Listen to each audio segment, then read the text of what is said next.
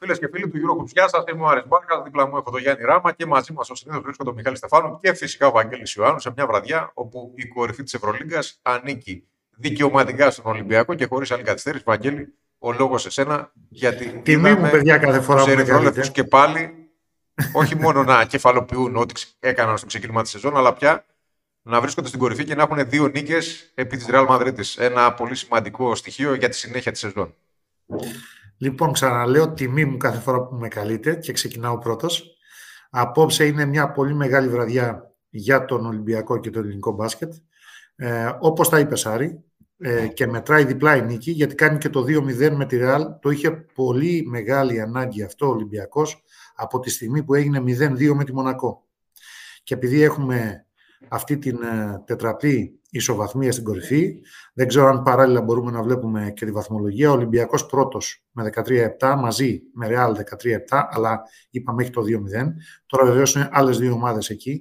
Η Φενέρ 13-7 και η Μπαρσελόνα 13-7 και ο Ολυμπιακός έχει μια τεράστια νίκη επί της Φενέρ και ήδη έχει νικήσει την Μπαρσελόνα στο δικό της γήπεδο. Αν κάνει και με την Μπαρσελόνα το 2-0, θα είναι ακόμα καλύτερα τα πράγματα για το πλεονέκτημα της έδρας που χρειάζεται εν ώψη play-off στο δρόμο για το Final Four του Κάουνας. Δεν το συζητάμε για την οκτάδα. Ο Ολυμπιακός έχει δείξει από πολύ νωρίς ότι είναι ομάδα οκτάδας Τώρα μιλάμε για ομάδα τετράδας, για ομάδα που θα έχει το πλεονέκτημα δηλαδή και γι' αυτό ξεκινάμε πάντα ανάποδα με τη βαθμολογία πριν αναλύσουμε τα παιχνίδια. Η Ζαλγκύρης παραμένει ισχυρή, μικρή νίκη, δύσκολη νίκη, ουσιαστική όμως εμφάνιση και αποτελεσματική με τον Ερυθρό Αστέρα. Ε, στο 12-18, 12-8 η Μονακό, 11-9 η Μπασκόνια, 11-9 η Μακάμπη, αυτές είναι οι 8 αυτή τη στιγμή. Η ΕΦΕΣ μετά το Κάζο στην έδρα της 10-10, ο Ερυθρός Αστέρας 10-10, η Βαλένθια 10-10, αλλά δεν μένω εκεί, θα πάω δύο θέσεις πιο κάτω και εκεί θα σταματήσω. Παρτιζάν 9-11 και Βίρτους 9-11. Η Bayern μπορεί να κάνει το μεγάλο διπλό σήμερα, δεν της δίνω τύχη για οκτάδα, στο 8-12, βεβαίως δεν πάμε πιο χαμηλά. Αρχίσαμε ανάποδα και σήμερα με τις βαθμολογίες για να πάμε σιγά σιγά στα παιχνίδια. Αρχίζουμε εννοείται από τα φρέσκα από τον Ολυμπιακό. Δεν χωράει αφιβολία, δεν χρειάζεται να είναι κάποιος πυρηνικός επιστήμονας για να καταλάβει τι έγινε απόψε στο στάδιο ειρήνης και φιλίας. Ε, για να καταλάβει δηλαδή ότι ο Ολυμπιακός ε, έκανε αυτό που έπρεπε να κάνει, αποδίδοντας ε, εξαιρετικά στο αμυντικό κομμάτι. Το μαρτυράει το τελικό σκορ. Το μαρτυράνε ε, τα άστοχα τρίποντα της Ρεάλ. Το τραγικό ποσοστό της Ρεάλ. Το λέγαμε και πριν βγούμε Άρη στον αέρα, έτσι. 12% για τη Ρεάλ. 12% και νομίζω ότι εν τέλει αυτή η αποτελεσματικότητα είναι και η τελική διαφορά του αγώνα.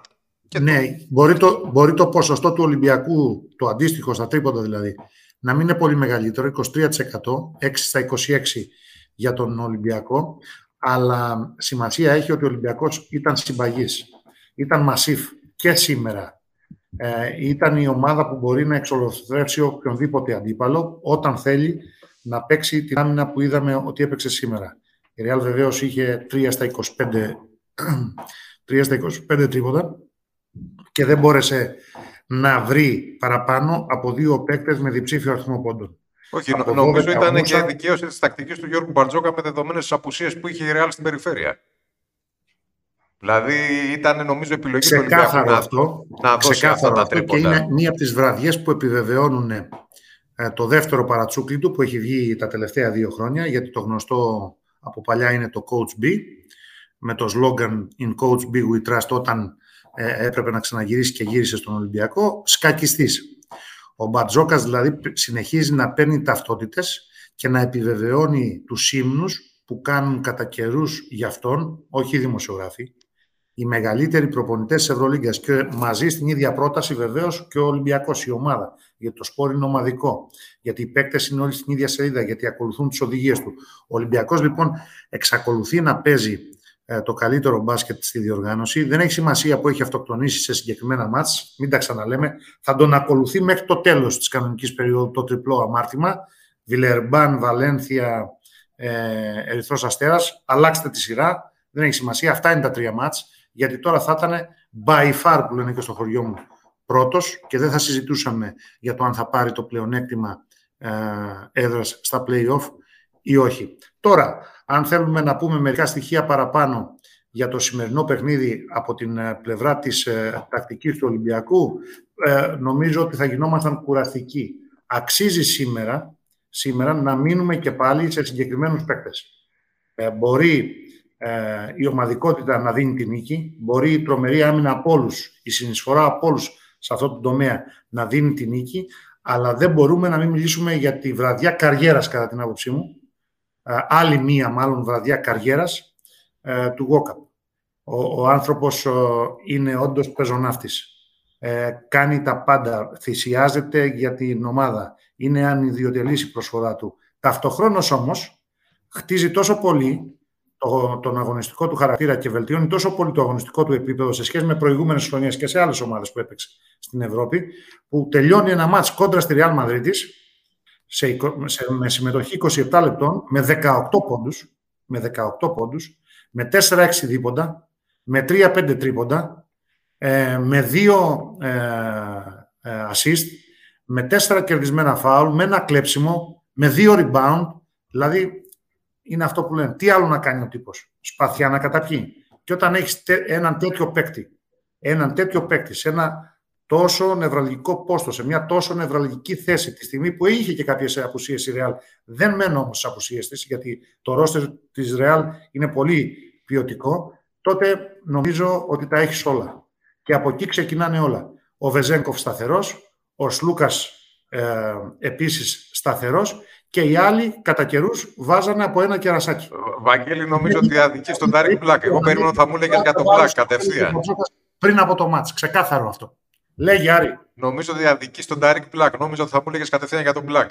Όχι, να σου πω κάτι. Κοίταξε, θα μου πεις για τα 9 ριμπάουντ του Black, θα μου πεις ότι έβαλε και αυτός το κορμί του, ότι έδωσε μάχες κτλ. Θα αδικούσα το Walkup αν ξεκινούσα από τον Black σήμερα. Θα αδικούσα το Walkup αν ξεκινούσα από τον Black σήμερα. Αυτή είναι η δική μου άποψη. Yeah. Δεν υποτιμώ την προσφορά του. Έκανε και αυτός μεγάλο μάτς. Αλλά, ε, συγγνώμη, γι' αυτό είναι εκεί, για να κάνει αυτό το παιχνίδι. Δηλαδή και ο Μπολομπόη γι' αυτό είναι εκεί, για να παίξει καλύτερα. Δεν έπαιξε σαν τον Black, αλλά και αυτός ε, έβγαλε δύο-τρεις φάσεις.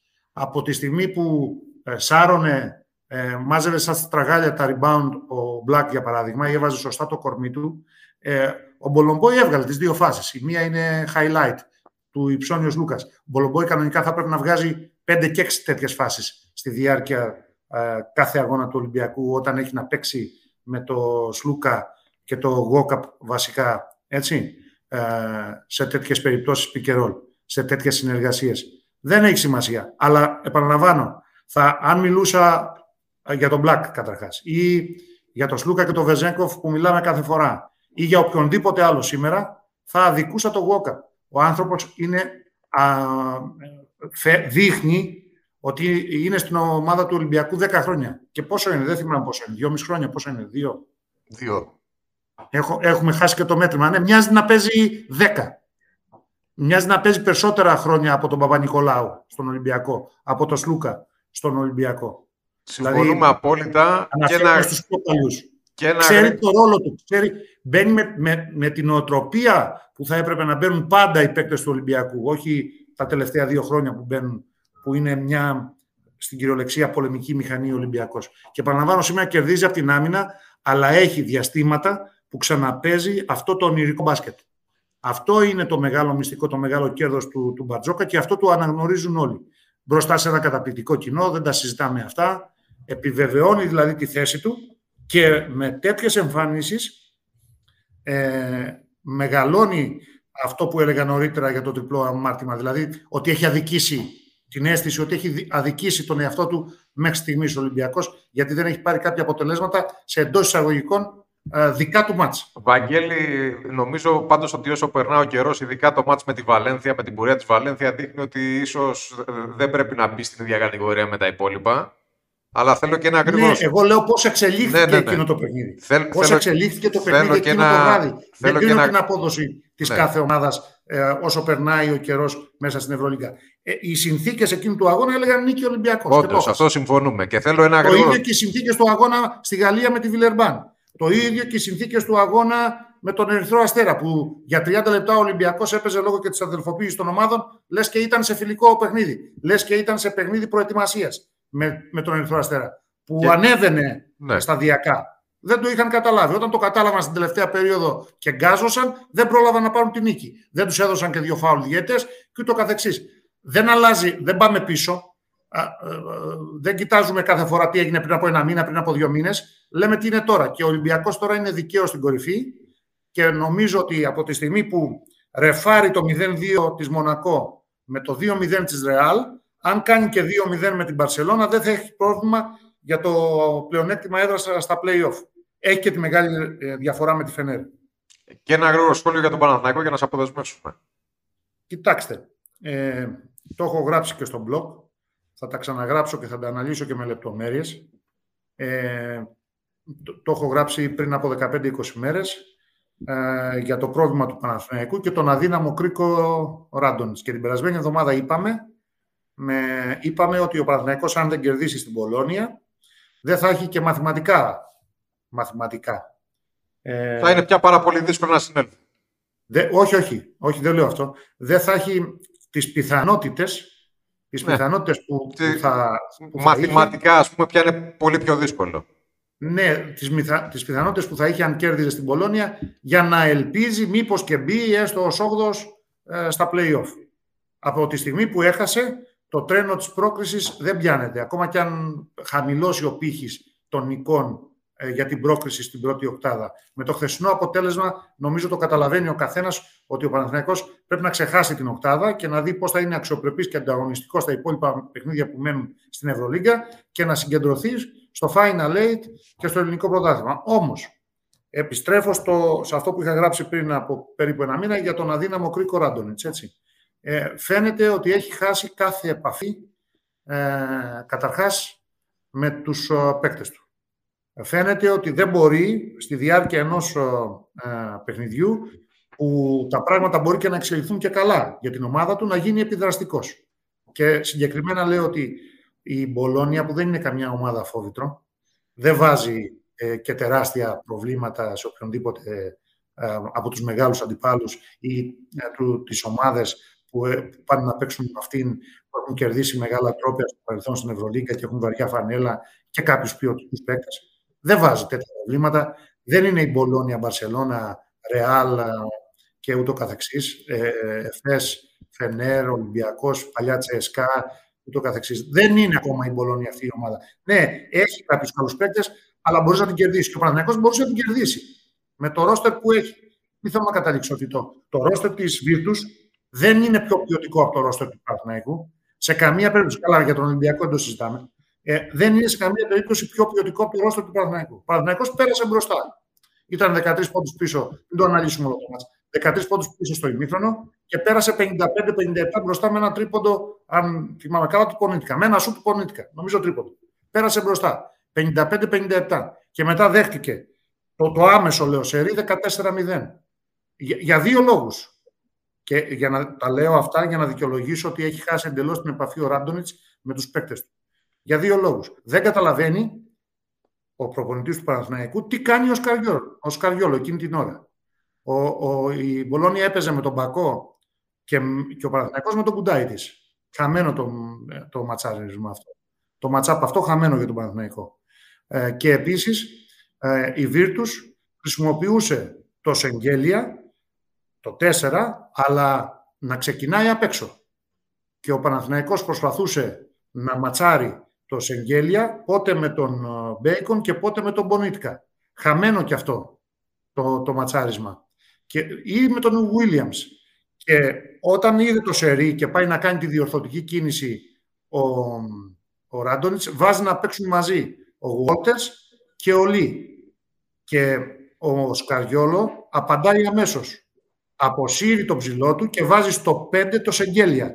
Έβαλε, έβαλε δύο κοντούς Walters, Λί, ο Παναθηναϊκός και τον Παπαγιάννη μέσα, που δεν τον είχε νωρίτερα, είχε κουντάει της με μπακό και έκανε τις φάσεις.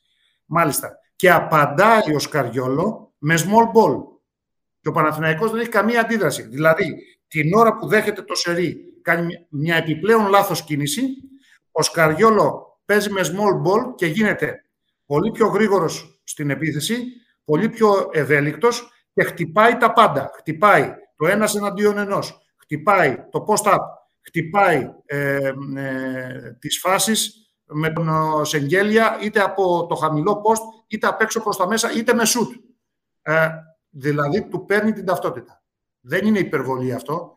Είναι μια τεχνική ματιά που αν δεις δεύτερη και τρίτη φορά το μάτς, καταλαβαίνεις τι έχει γίνει στο παιχνίδι. Άρα, δεν υπάρχει επαφή, δεν υπάρχει επίδραση προπονητική ε, και αυτό είναι τεράστιο πρόβλημα για τον Παναθηναϊκό που πρέπει να το λύσει, παραλαμβάνω, αν θέλει να διεκδικήσει ε, τους δύο εγχώριους τίτλους.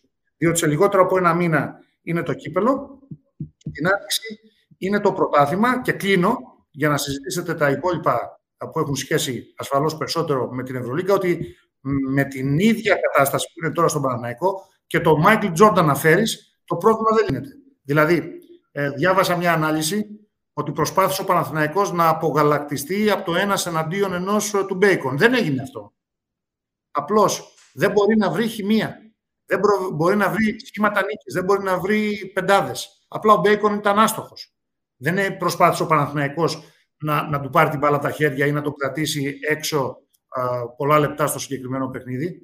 Και γιατί δεν μπορεί να βρει, το έχουμε ξαναπεί αυτό. Εγώ δηλαδή το έχω πει τρει-τέσσερι φορές. Γιατί δεν μπορεί να βρει πάλι ρόλους και χημεία ο Παναθηναϊκός, γιατί έχει πολλούς παίκτες πάνω κάτω στην ίδια θέση.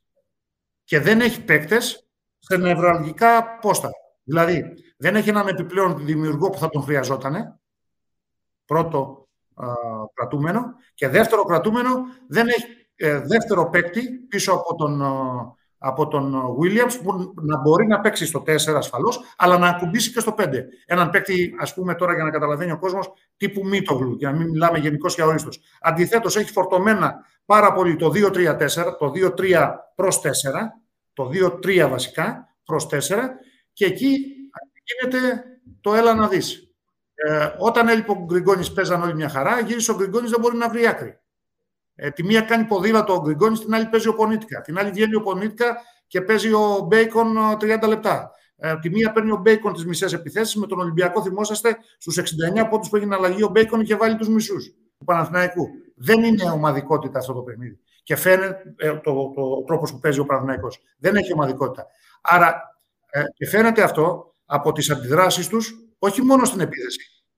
Γιατί τα σου που κάνουν, και ο Παναθηναϊκός εχθές δεν μπόρεσε να σκοράρει.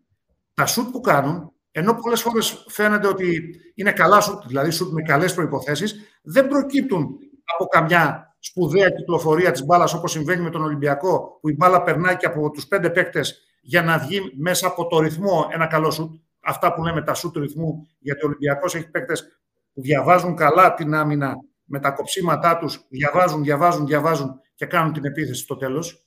Δεν έχει αυτό το στυλ δεν μπορεί να ακολουθήσει αυτό τον τρόπο παιχνιδιού ο Παναθηναϊκός. Και άλλες ομάδες δεν μπορούν. Και η Ρεάλ δεν μπορεί. Αλλά έχει άλλα πράγματα που τη βοηθάνε. Ο Παναθηναϊκός δεν έχει ούτε παιχνίδι με τους ψηλούς. Άρα δεν έχεις δημιουργία. Δεν έχεις παιχνίδι με τους ψηλούς. Αναγκαστικά θα πας ένας εναντίον ενός. Εάν τα βάλουν κάποιοι παίκτες στα σουτ, θα είσαι μέσα στη διεκδίκηση. Ε, και τα σουτ που πήρε χτες ήταν σουτ περισσότερο από ατομικές ενέργειες. Ένας εναντίον ενός, κάποιοι κλείνανε και πετάγανε την μπάλα. Δεν, δεν υπήρχε δηλαδή αυτή η ομορφιά στο παιχνίδι που βλέπαμε την καλή εποχή του Παναθηναϊκού, την εποχή δηλαδή του Ομπράντοβιτς, που καθιέρωσε και το παιχνίδι με τους ψηλούς γκαρντ που πηγαίναν από την baseline, παρασέρνανε την άμυνα και κάνανε τα, τα περίφημα split out. Δεν υπάρχει πλέον αυτό. Δεν μπορεί να το κάνει ο προπονητής, δεν ξέρει μπάσκετ, ξέρει μπάσκετ. Δεν μπορούν να το ακολουθήσουν οι παίκτες. Σίγουρα έχει πολλούς παίκτες σε συγκεκριμένες θέσεις και δεν έχει καλούς παίκτες σε νευρολογικές θέσεις. Με άλλα λόγια, και για να το κλείσουμε. Είναι ε, ε, άσχημα χτισμένος από το καλοκαίρι ο Παναθηναϊκός. Δεν συμμαζεύεται το πράγμα με μια-δύο διορθωτικές κινήσεις. Χρειάζεται ηλεκτροσόκ. Σε αυτές, δεν είναι κλεισέ. Χρειάζεται ηλεκτροσόκ. Δηλαδή, οι αλλαγές που έγιναν προημερών δεν θα μπορούσαν να αλλάξουν τίποτα στη στην φιλοσοφία και τη φυσιογνωμία της ομάδας του Παναθηναϊκού και αυτό προκύπτει. Τώρα, τι μπορεί να είναι το ηλεκτροσόκ, δεν μπορώ να το ξέρω. Εγώ δεν είμαι κάθε μέρα εκεί. Δεν είμαι κάθε μέρα στα αποδητήρια του Παναθηναϊκού και στην προπόνηση, αλλά φαίνεται έχασε το τρένο της Ευρώπης και φέτος. Και έτσι όπως παίζει, δεν θα μπορέσει να διεκδικήσει ούτε τους εγχώριου τίτλους. Οι παίκτες που έχει, αν γίνουν κάποιες ε, κινήσεις, να αποσυμφορηθούν ε, κάποιες θέσεις και να ενισχυθούν κάποιες άλλες, τότε ο Παναθηναϊκός μπορεί να δείξει ένα καλύτερο πρόσωπο και να είναι ανταγωνιστικός απέναντι ασφαλώς, όταν μιλάμε για την Ελλάδα, στον Ολυμπιακό. Αυτό είναι το ζητούμενο, να μπορέσει να ματσάρει τον, τον Ολυμπιακό. Αλλιώς θα έχει μόνο εκλάμψη. Αυτό είναι. Συμφωνούμε και σε αποχαιρετούμε εδώ, Βαγγέλη.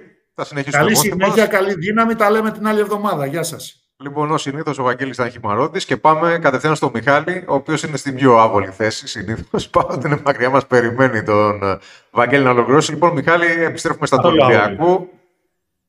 Νομίζω ότι είδαμε ένα παιχνίδι που ναι, μεν ε, επιβεβαίωσε το μέταλλο του Ολυμπιακού, αλλά δεν θα θυμόμαστε για πολύ καιρό. Ε, ήταν ένα ιδιαίτερα στο πρώτο ημίχρονο παιχνίδι χωρίς καθόλου ρυθμό.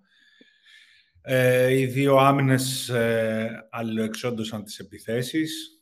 Δύο ομάδες που είναι από τις κορυφαίες δύο και στον ένα τομέα και στον άλλον. Επικράτησε ο τομέας της άμυνας ε, και είναι λογικό. Και όσο περνάει η σεζόν ε, θα βλέπουμε ότι οι ομάδες που μπορούν να ανεβάσουν ένταση στην άμυνα ε, θα παίρνουν και τα αποτελέσματα. Ο Ολυμπιακός, και αυτό για μένα είναι το σημαντικό, ότι το τελευταίο διάστημα δείχνει να ανεβάζει αυτή την ένταση στην άμυνα. Αυτό του προσφέρει νίκες ε, και θα του προσφέρει ε, με μεγαλύτερη σιγουριά. Σήμερα παρότι ήταν πολύ άστοχος, είχε κάτω από 30%, 25% πόσο είχε στο τρίποντο, ένα κατεξοχήν, ε, ένας κατεξοχήν τρόπος που επιτίθεται και σκοράρει με το Βεζέκοφ 0 στα 6 ε, ουσιαστικά δεν κινδύνευσε από ένα σημείο και μετά. Δηλαδή, από το συν 8 που έκλεισε το ημίχρονο και μετά δεν ε, κινδύνευσε, έκανε ένα 5-0. Ε, η Real κάποια στιγμή μειώσε από τους 10 στους 5 και ο Ολυμπιακός συντήρησε εύκολα ένα προβάδισμα που με βάση την εικόνα που είχε το παιχνίδι ήταν μεγάλο. Δηλαδή, στην πραγματικότητα ήταν μεγάλο. Ο Ολυμπιακός έχει χάσει και διαφορές 20 πόντων. Αλλά με την εικόνα του συγκεκριμένου αγώνα, η, η 10, 12 έως 14, 15 πήγε αργότερα πόντι, έμοιαζαν βουνό για τη Ρεάλ, η οποία είχε ε, προφανώς μεγάλο πρόβλημα στη δημιουργία της. Ε, η μόνη της ουσιαστικά επιλογή ήταν να παίξει στο post και να δημιουργήσει από εκεί και να τελειώσει φάσεις. Το έκανε σε ένα βαθμό. Ο Ολυμπιακός ε, προφανώς πληγώθηκε από τον Ταβάρες, αλλά ε, έπαιξε και πολύ καλή άμυνα, δηλαδή έβγαλε, έβγαλε πάρα πολλές άμυνες ε, στο χαμηλό post, οδηγώντας σε, σε πολλά λάθη τη Real. Και κάπως έτσι έφερε το παιχνίδι στα μέτρα του. Ήξερε ότι αν επιμείνει ε, αμυντικά σε αυτό το, στο, ίδιο, στο ίδιο μοτίβο και στον ίδιο ρυθμό και στο ίδιο τέμπο ε, δεν θα έχει πρόβλημα. Γι' αυτό και παρότι ο Γόκα ήταν ο κορυφαίος με βάση τη γενική εικόνα. Αξίζουν ε, πολλά συγχαρητήρια και στον ε, Black, ο οποίος ε, ήταν ένα, ένα αντίπαλο δέος πολύ ισχυρό. Η Real προσπάθησε να κυριαρχήσει, να πάρει επιθετικά rebound με Κορνελί, με Πουαριέ, με, με δίδυμους πύργους. Σε κάποιες περιπτώσεις, το πρώτο ημίχρονο προκάλεσε έτσι, τέτοια ρήγματα στον Ολυμπιακό και πήρε δεύτερες ευκαιρίες και έμεινε κοντά στο σκορ. Ε, όμως και ο Black στην ε, άλλη πλευρά ανανέωσε σημαντικές επιθέσεις και γενικότερα έχει μια παρουσία πάρα πολύ, πάρα πολύ σημαντική. Όπως επίσης αμυντικά ήταν πολύ, πολύ συνεπής και ο Βεζέγκοφ με πάρα πολύ ενέργεια. Ε, είχε δύο τάπες στο πρώτο ημίχρονο μόνο. Ε, προσπαθούσαν οι παίκτες του Ολυμπιακού να βγουν από μπροστά σε όλες αυτές οι πάσες που θα μπορούσαν να φέρουν ε, δημιουργία, να, να δώσουν την ευκαιρία για δημιουργία στον, στον Ταβάρες. Ήταν πολύ δύσκολο, κοπιαστικό το εγχείρημα, αλλά νομίζω ότι αυτό δείχνει και ότι ο Ολυμπιακός είναι μια ομάδα που ξέρει να προσαρμόζεται τις συνθήκες και είναι το πιο σημαντικό από εδώ και πέρα. Καλό είναι να παίζεις το δικό σου στυλ, αλλά αν μπορείς να προσαρμόζεσαι και σε κάθε συνθήκη και σε κάθε ιδιαιτερότητα, είναι το πιο σημαντικό. Γιάννη, εδώ θέλω και τη δικιά σου συνεισφορά. Και, και αυτό αφορά και σένα, Μιχάλη. Είδαμε τον Βεζέγκοφ μετά την προηγούμενη εβδομάδα που είχε το θέμα της ασθένειας να μην είναι ο εαυτός του. Και νομίζω ότι, Μιχάλη, σε αυτό αναφέρεσαι και εσύ ότι τα σουτ δεν μπαίνανε. Επομένως, το μπάσκετ που ήθελε να παίξει ο Ολυμπιακός δεν ήταν εύκολο να ακολουθηθεί σε αυτή την αναμέτρηση. Ναι, προφανώς. Ναι. αυτό ήταν κάτι που φάνηκε από την αρχή. Ήταν μια νευρική μέρα επιθετικά. Άλλωστε, η Real είναι μια ομάδα που, ε, όπως λένε τα στατιστικά, υποχρεώνει τους αντιπάλους της στις χειρότερες επιθετικά βραδιές τους. Δηλαδή, τους ρίχνει τα ποσοστά. Το πέτυχε και με τον Ολυμπιακό, μόνο που ο Ολυμπιακός το πέτυχε πολύ περισσότερο, περισσότερο. απέναντι στη Ρεάλ. Ναι. Ε, εσύ Γιάννη και εσύ Μιχάλη συνέχεια θεωρείς ότι λίγο Βεζέγκοφ κάνει την κοιλιά της σεζόν, έχει να κάνει αυτό με την ασθένειά του, βλέπεις κάποιον να μπορεί να τον απειλήσει για το βραβείο του MVP. Πρώτον, δεν πιστεύω ότι μπορεί να τον απειλήσει κανείς, ιδίως από τη στιγμή τώρα που ο Ολυμπιακός ανέβηκε πρώτος. Δεύτερον, ναι, ναι. πιστεύω ότι ήταν πολύ κακό όλο το παιχνίδι για, για να, να βάλει 25 μόνο... ο Βεζέγκοφ παράδειγμα. Για να ήταν πολύ κακό. Δηλαδή, εγώ που το είδα λίγο πιο, πιο ουδέτερα ως ε, θεατής, να το πω έτσι, δεν το ευχαριστήθηκα. Αλλά έχω ξαναπεί ότι αυτός ο Ολυμπιακός, για αυτόν τον Ολυμπιακό, κάθε μάτι είναι δικό του να το χάσει. Δεν γινόταν να το χάσει από αυτή τη ρεάλ. Οπότε είτε ανέβαλε 13 ο Βεζέκοφ είτε 23, δεν νομίζω ότι έχει σημασία τη δεδομένη στιγμή. Ο Ολυμπιακός πήρε την νίκη που ήθελε, είναι πρώτος, έχει διευρύνει τη ρεάλ, έχει κερδίσει όλες τις υπόλοιπες ομάδες που έχει παίξει στην πεντάδα. Δεν απειλείται από κανένα αυτή τη στιγμή, ασχέτως αν οι αποστάσεις είναι ακόμα μικρές στην κατάταξη. Ε, συμφωνώ και νομίζω ότι ο, ο, το μεγάλο πρόβλημα του Βεζέκοφ, και αυτό θα μου το πεις εσύ, Μιχάλη, είναι η εικόνα που είχε μέχρι τώρα ο ίδιος ο Βεζέκοφ. Δηλαδή, πραγματικά δεν βλέπω ποιος μπορεί να τον απειλήσει. Ναι. Αλλά δεν είναι ο Βεζέκοφ που είχαμε δει μέχρι ε, πριν από δύο εβδομάδες. Ξέρεις τι γίνεται. Ε, νομίζω ότι όταν ο Ολυμπιακός πιέζεται πολύ και κόβεται η κυκλοφορία του, είδαμε ότι στο δεύτερο ημίχρονο χρησιμοποίησε πάρα πολύ τρίπλα και αυτό τον οδήγησε σε αρκετά λάθη. Σε κάποιες περιπτώσεις ήταν το μάτς τόσο ατσούμπαλο που θα έπρεπε να παίζει η μουσική του Μπένι Χίλ από πίσω. Ο ένας έδινε την μπάλα στον άλλον. Ε, Όμως έτσι ήταν το παιχνίδι. Ήταν ένα νευρικό παιχνίδι. Ε, η Ρεάλ έχει τρομερό μέγεθος από το 1 έως το 5. Μπορεί να μην είχε πολύ δημιουργία ή πολύ ταλέντο με το Χάγκα σε ρόλο, αλλά πραγματικά κρύβει το γήπεδο κρύβει τους χώρους. Ο Βεζέκοφ είναι δύσκολο να κινηθεί χωρίς την μπάλα όταν από κάτω περιμένει το Στιάχτρο, τα Βάρενς ή ακόμα και ο Ποαριέ που είναι ένας πολύ ικανός ψηλός, ο Κορνελή ή ο Γιαμπουσέλε. Δεν υπάρχουν χώροι να παίξει. Το, ε, εκεί που υπάρχει έκπληξη ουσιαστικά στην απόδοσή του είναι ότι έχασε έξι τρίποτα, των οποίων τα τρία ήταν δικά του σου. Δηλαδή δεν ήταν τόσο τραβηγμένα. Ειδικά ένα στον ευνηδιασμό ήταν πολύ ελεύθερο ε, αυτό μπορείς να πεις ότι ε, μπορεί να έχει επηρεαστεί, δηλαδή να, γιατί ξέρεις το τρίποντο θέλει πόδια, θέλει χέρια, θέλει... Ε, αν έχεις μια έλλειψη δυνάμεων και από την ε, στιγμή που ο Ολυμπιακός πάλευε πάρα πολύ και στην ε, άλλη πλευρά του παρκέ, δηλαδή νομίζω ότι το μεγαλύτερο πρόβλημα συνολικά ήταν ότι αυτές κατανάλωναν ε, το μεγάλο ποσοστό της ενέργειάς τους ε, στην άμυνα. Και ήταν όλα κακά σουτ της Ρεάλ και ο Γιούλη είχε από την άλλη πόσα, 0 στα 6 και αυτός 0 στα 5. Και ο Ρούντι έχασε 3-4 μαζεμένα προσπαθώντας εκεί κάπως να μαζέψει την κατάσταση. Οπότε νομίζω ότι, ξέρεις, είναι και λίγο κολλητική αστοχία να μάτς μέσα. Τα ελεύθερα σου χάνονται πιο εύκολα, ε. Σε, σε, αυτό ναι. το, σε αυτό το επίπεδο δεν αποκλείεται να έχεις δίκιο. Ναι. Πολλοί σουτέρ λένε ότι μερικές φορές ευθυγραμμίζουν το σούτ τους με την προσπάθεια του αμυντικού. Ναι, το, το χέρι του αντιπάλου, ναι. Δηλαδή δεν είναι αυτό, όσο και αν ακούγεται περίεργο, δεν είναι απιθανό. Και για να ολοκληρώσουμε το θέμα του Ολυμπιακού, γιατί νομίζω ότι πια ε, με αυτή την νίκη όντως βάζει πολύ γερά τις βάσεις για το πλεονέκτημα έδρας. Και αυτή τη στιγμή όντως η μοναδική ισοβαθμία που μπορεί να τον πληγώσει μελλοντικά είναι η Μονακό. Νομίζω ότι κλείνει οριστικά και η συζήτηση περί ενίσχυσης. Ναι. δεν ξέρω τι Θέλοντας ε, έτσι να βάλω μια τελεία στο προηγούμενο θέμα, το μεγάλο πάντως τρίποντο του Ολυμπιακού, το πιο μεγάλο νομίζω, το βάλε ο Κάναν. Ναι, ναι. Που ήταν ο χειρότερος μέχρι εκείνη την ώρα στο. 52-40, τόσο έκανε μου φαίνεται. 52-40. Και πήγε για πρώτη φορά στου 12 η διαφορά και από εκεί και πέρα ο Ολυμπιακός δεν ξανακοίταξε πίσω. Ε, ναι, νομίζω ότι δεν έχει νόημα να συνεχίσουμε να συζητάμε. Ο Ολυμπιακός επιβιώνει, όχι απλά επιβιώνει, αλλά αναρριχάται κιόλας.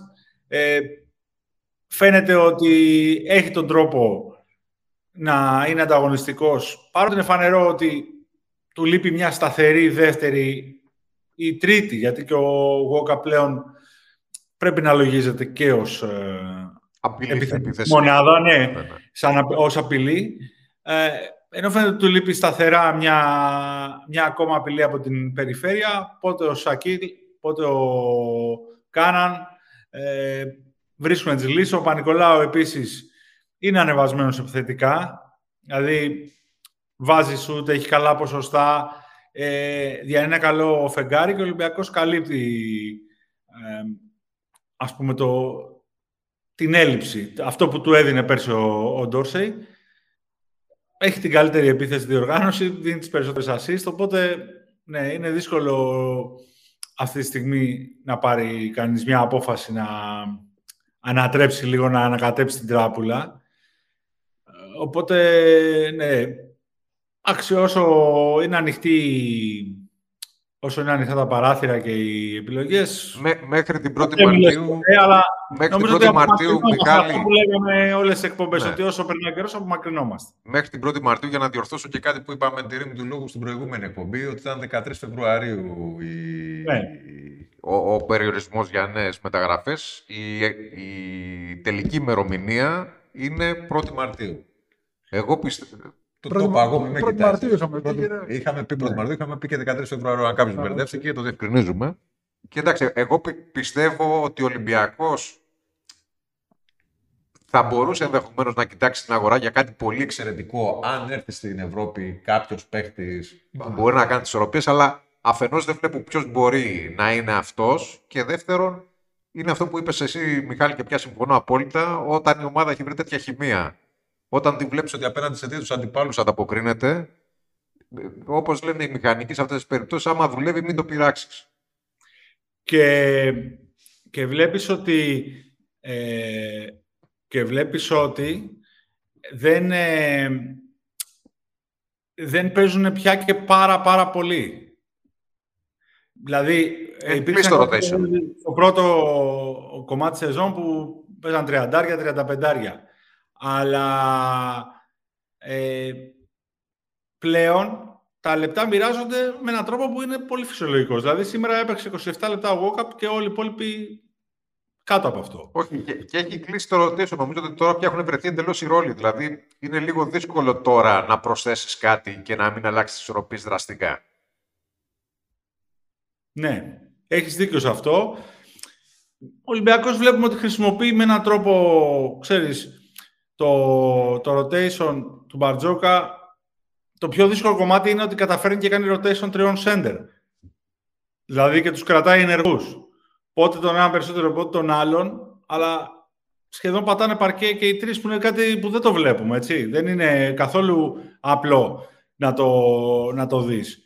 Ε, ακόμα δηλαδή και η ΕΦΕΣ που έχει θεωρητικά τρεις center, τον Ντάστον, τον Πλάις και τον ε, που πήρε από τη Μακάμπη τον, ε, τον Ζίζιτς, συνήθως οι δύο παίζουν. Όχι, ο, ο, ο Ζίζιτς είναι τόσο ανενεργός που υπήρχε μέχρι και σενάριο επιστροφής στη Μακάμπη. Ναι, ναι, και συνήθως παίζουν οι δύο. Ε, είναι δύσκολο δηλαδή να τους έχει... Ναι, ο, ο ένας συνήθως μένει πολύ ανεργός. Σήμερα μάλιστα έχασε κιόλας η, η ΕΦΕΣ μέσα στην έδρα της από την Bayern. Μια Bayern που νομίζω έχει ανέβει πάρα πολύ. Αν βγάλουμε στην άκρη τις πρώτες 6-7 αγωνιστικές έχει παίξει μπάσκετ ε, οκτάδας από όταν ε, επέστρεψαν κάποιες, ε, κάποιοι τραυματίες ε, που είχε μαζεμένοι και μέχρι να, να μάθουν και λίγο τη, τα κατατόπια γιατί είχε αρκετούς ρούκις ναι. ε, στην Ευρωλίγκα. Δεν ξέρω αν προλαβαίνει πια. Αλλά ναι, είναι δύσκολο. Έχει 8 νίκες αλλά πραγματικά είναι μια αντίπαλος αυτή τη στιγμή που δεν μπορείς να, να την υπολογίσεις, ε, δηλαδή δεν, μπο, δεν μπορείς ε, παρά να την υπολογίσεις ως ε, ισότιμη. Χτυπάει όλα τα παιχνίδια. Όποιος βλέπει παιχνίδια της, ακόμα και αυτά που μπορεί να χάσει το τέλος με 8-10 πόντους, ε, υπάρχουν ε, μέσα διαστήματα που, που κυριαρχεί. Anyway, παρένθεση. Ξέρεις τι, ε, το rotation στον Ολυμπιακό και γενικά σε ομάδες που είναι ψηλά στην κατάταξη ανοίγει πολύ απλά γιατί κερδίζουν τα παιχνίδια. Δηλαδή, άμα κερδίσεις ένα μάτς 2, 3, 4 παιχνίδια με 15-20 πόντους, έχεις τη δυνατότητα να βάλεις κι άλλους Δηλαδή, δες στι ομάδες που είναι χαμηλά, οι προπονητές πάνε με αυτούς που εμπιστεύονται περισσότερο. Οπότε Γιάννη, δεν, Δεν δια... δίνεις χρόνο. δεν διαφωνώ, αλλά μιλάμε ότι το είδαμε τώρα αυτό στην πράξη και στο... σε... με έναν αντίπαλο όπως η Real Madrid.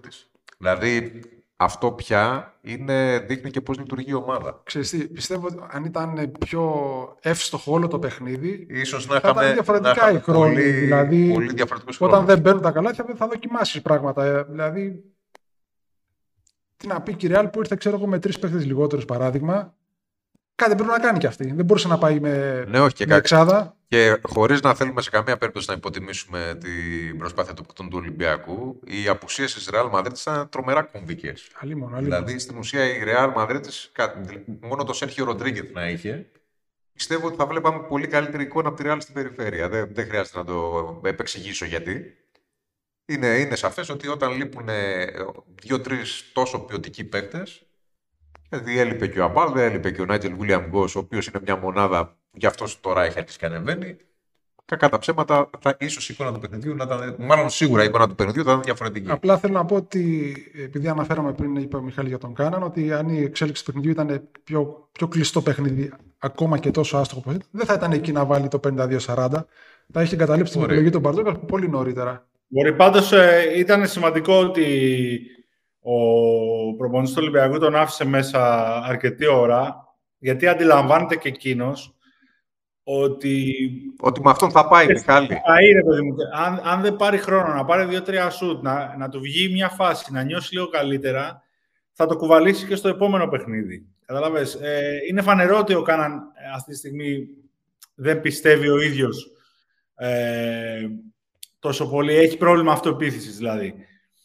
Ε, γιατί θες ο τρόπος που χρησιμοποιείται που είχε συνηθίσει αλλιώς. Ε, θέλεις ότι το επίπεδο του Ολυμπιακού, ε, όπως και να το κάνουμε, είναι ανώτερο της Ούνιξ, έτσι, και της ε, Γαλατά.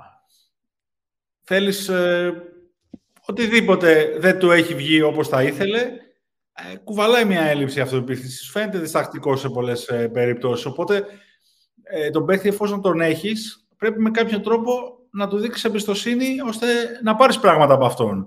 Γιατί ο Κάναν δεν χρειάζεται να γίνει Ντόρσεϊ, να παίζει 30 λεπτά και να βάζει 20 πόντους, αλλά χρειάζεσαι ένα-δύο σου σε δύσκολες ε, περιπτώσεις που μπορεί να αλλάξουν την εικόνα του αγώνα ή να σε βάλουν στο σωστό δρόμο. Μιχάλη, και χωρίς να θέλω να δικήσω τον Τάιλερ Ντόρσεϊ, αυτό, αυτή η εικόνα που υπήρχε για τον Ντόρσεϊ πέρυσι, ειδικά στο φινάλε της σεζόν, δεν είχε ανάλογη συνέχεια. Δηλαδή, ξεκίνησε πάρα πολύ καλά, είχε πολύ ουσιαστικό ρόλο, αλλά πιστεύω ότι όσο προχωρούσε η σεζόν, τόσο η... έχει δημιουργηθεί ένας μύθος τέλος πάντων ότι ο Ντόρσεϊ ήταν ο η φοβερός αλήθεια είναι στην αυτή που ότι ξεκλείδωνε θυμάσαι όλες τις περισσότερο- άμυνες και αυτό δεν ίσχυσε πρακτικά. Θυμάσαι περισσότερο τις καλές του εμφανίσεις Ακριβώς. και ξεχνάς κάποιες εμφανίσεις που ήταν φάντασμα. Ναι, ισχύει αυτό και δεν ήταν λίγες. Και ειδικά σε, στις, ας πούμε, όμως τι θέλω να πω, στη σειρά με τη Μονακό ήταν κακός. Όμως πήρε το πιο μεγάλο σουτ σε όλης της σειράς. Και το έβαλε. Ε, εκεί που το παιχνίδι δηλαδή ήταν στην κόψη του ξηραφιού. Αυτό θέλω να πω, ότι ένα τέτοιο παίχτη πρέπει να τον έχεις ζεστό, πρέπει να του δίνεις... ε, Να του, δει, να του δείξει το δίνεις εμπιστοσύνη. τροφή, τέλος πάντων. γιατί ναι, πρέπει, πρέπει να είναι εκεί. Γιατί κάποια στιγμή θα στο ανταποδώσει, δεν υπάρχει περίπτωση. Δηλαδή δεν είναι ότι στα 31 του κάναν, ας πούμε, είναι ένας άσχετος ή ένας κακός ή ένας παίχτης χωρίς ταλέντο. Το έχει, εκεί είναι το πακέτο του. Απλά με κάποιο τρόπο α, πρέπει να δεις τι θα πάρεις από, από τον καθένα. Και πάμε στο Παναθηναϊκό για να ολοκληρώσουμε. Είχα και εγώ πάσα να κάνω τώρα. Θα Ναι. έλεγα, άρα εγώ να μην ελπίζω για τον Γκριγκόνησα που δεν παίρνει, ξέρω εγώ, εμπιστοσύνη. Ε, νο- νομίζω, νομίζω ότι το ανέφερε πριν και ο Βαγγέλης και νομίζω ότι πια το πρόβλημα του Παναθηναϊκού ξεπερνά ακόμα και το πώς έχει στηθεί η ομάδα, το τι ρόλοι υπάρχουν. ε, Το πρόβλημα του Παναθηναϊκού είναι όλοι και όλα. Δεν υπάρχει ένα Ακριβώς. πρόβλημα, ένα πρόσωπο. Το έχουμε πάρει λάθος από την αρχή. Πιστέψαμε κάποια στιγμή ότι θα φτιάξουν τα πράγματα εκεί με τις τέσσερις νίκες στο 6-6. Αλλά οκ, ο ένας, ε, και επειδή λέμε για τον Ράντονιτς συνέχεια, ε, λένε έχει χάσει την επαφή με τους παίκτες κτλ. Πιστεύω ότι ένας προπονητής είναι τόσο καλός όσο τον κάνουν οι παίκτες να φαίνονται.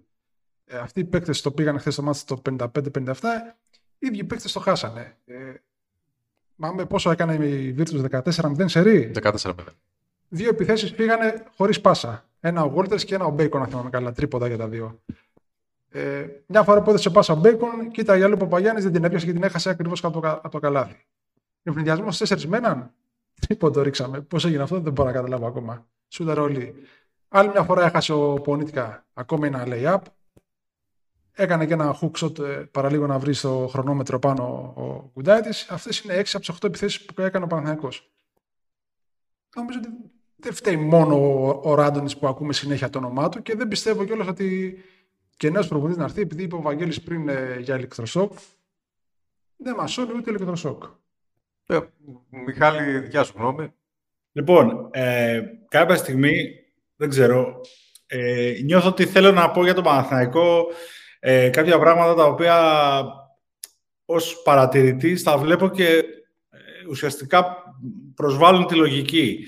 Δηλαδή, ε, είναι αυτό το σλόγκαν που υπάρχει ότι ξέρεις, είναι η παράνοια να κάνεις το ίδιο πράγμα και να περιμένεις διαφορετικά αποτελέσματα. Ναι.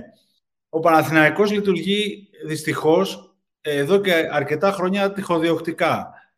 Δηλαδή, προσπαθεί να πάρει κάτι που θα βρει καλό, είτε είναι προπονητής, είτε είναι παίχτης, να φτιάξει κάτι, ε, να είναι ανταγωνιστικός, να παίξει καλά, δεν του βγαίνει στην πορεία, γιατί δεν χτίζονται οι ομάδες έτσι και το πετάει και το ξαναλάζει. Τώρα, ας πούμε, ο Ράντονιτς ξαφνικά ε, του έχουμε φορτώσει όλα τα, τα αμαρτήματα.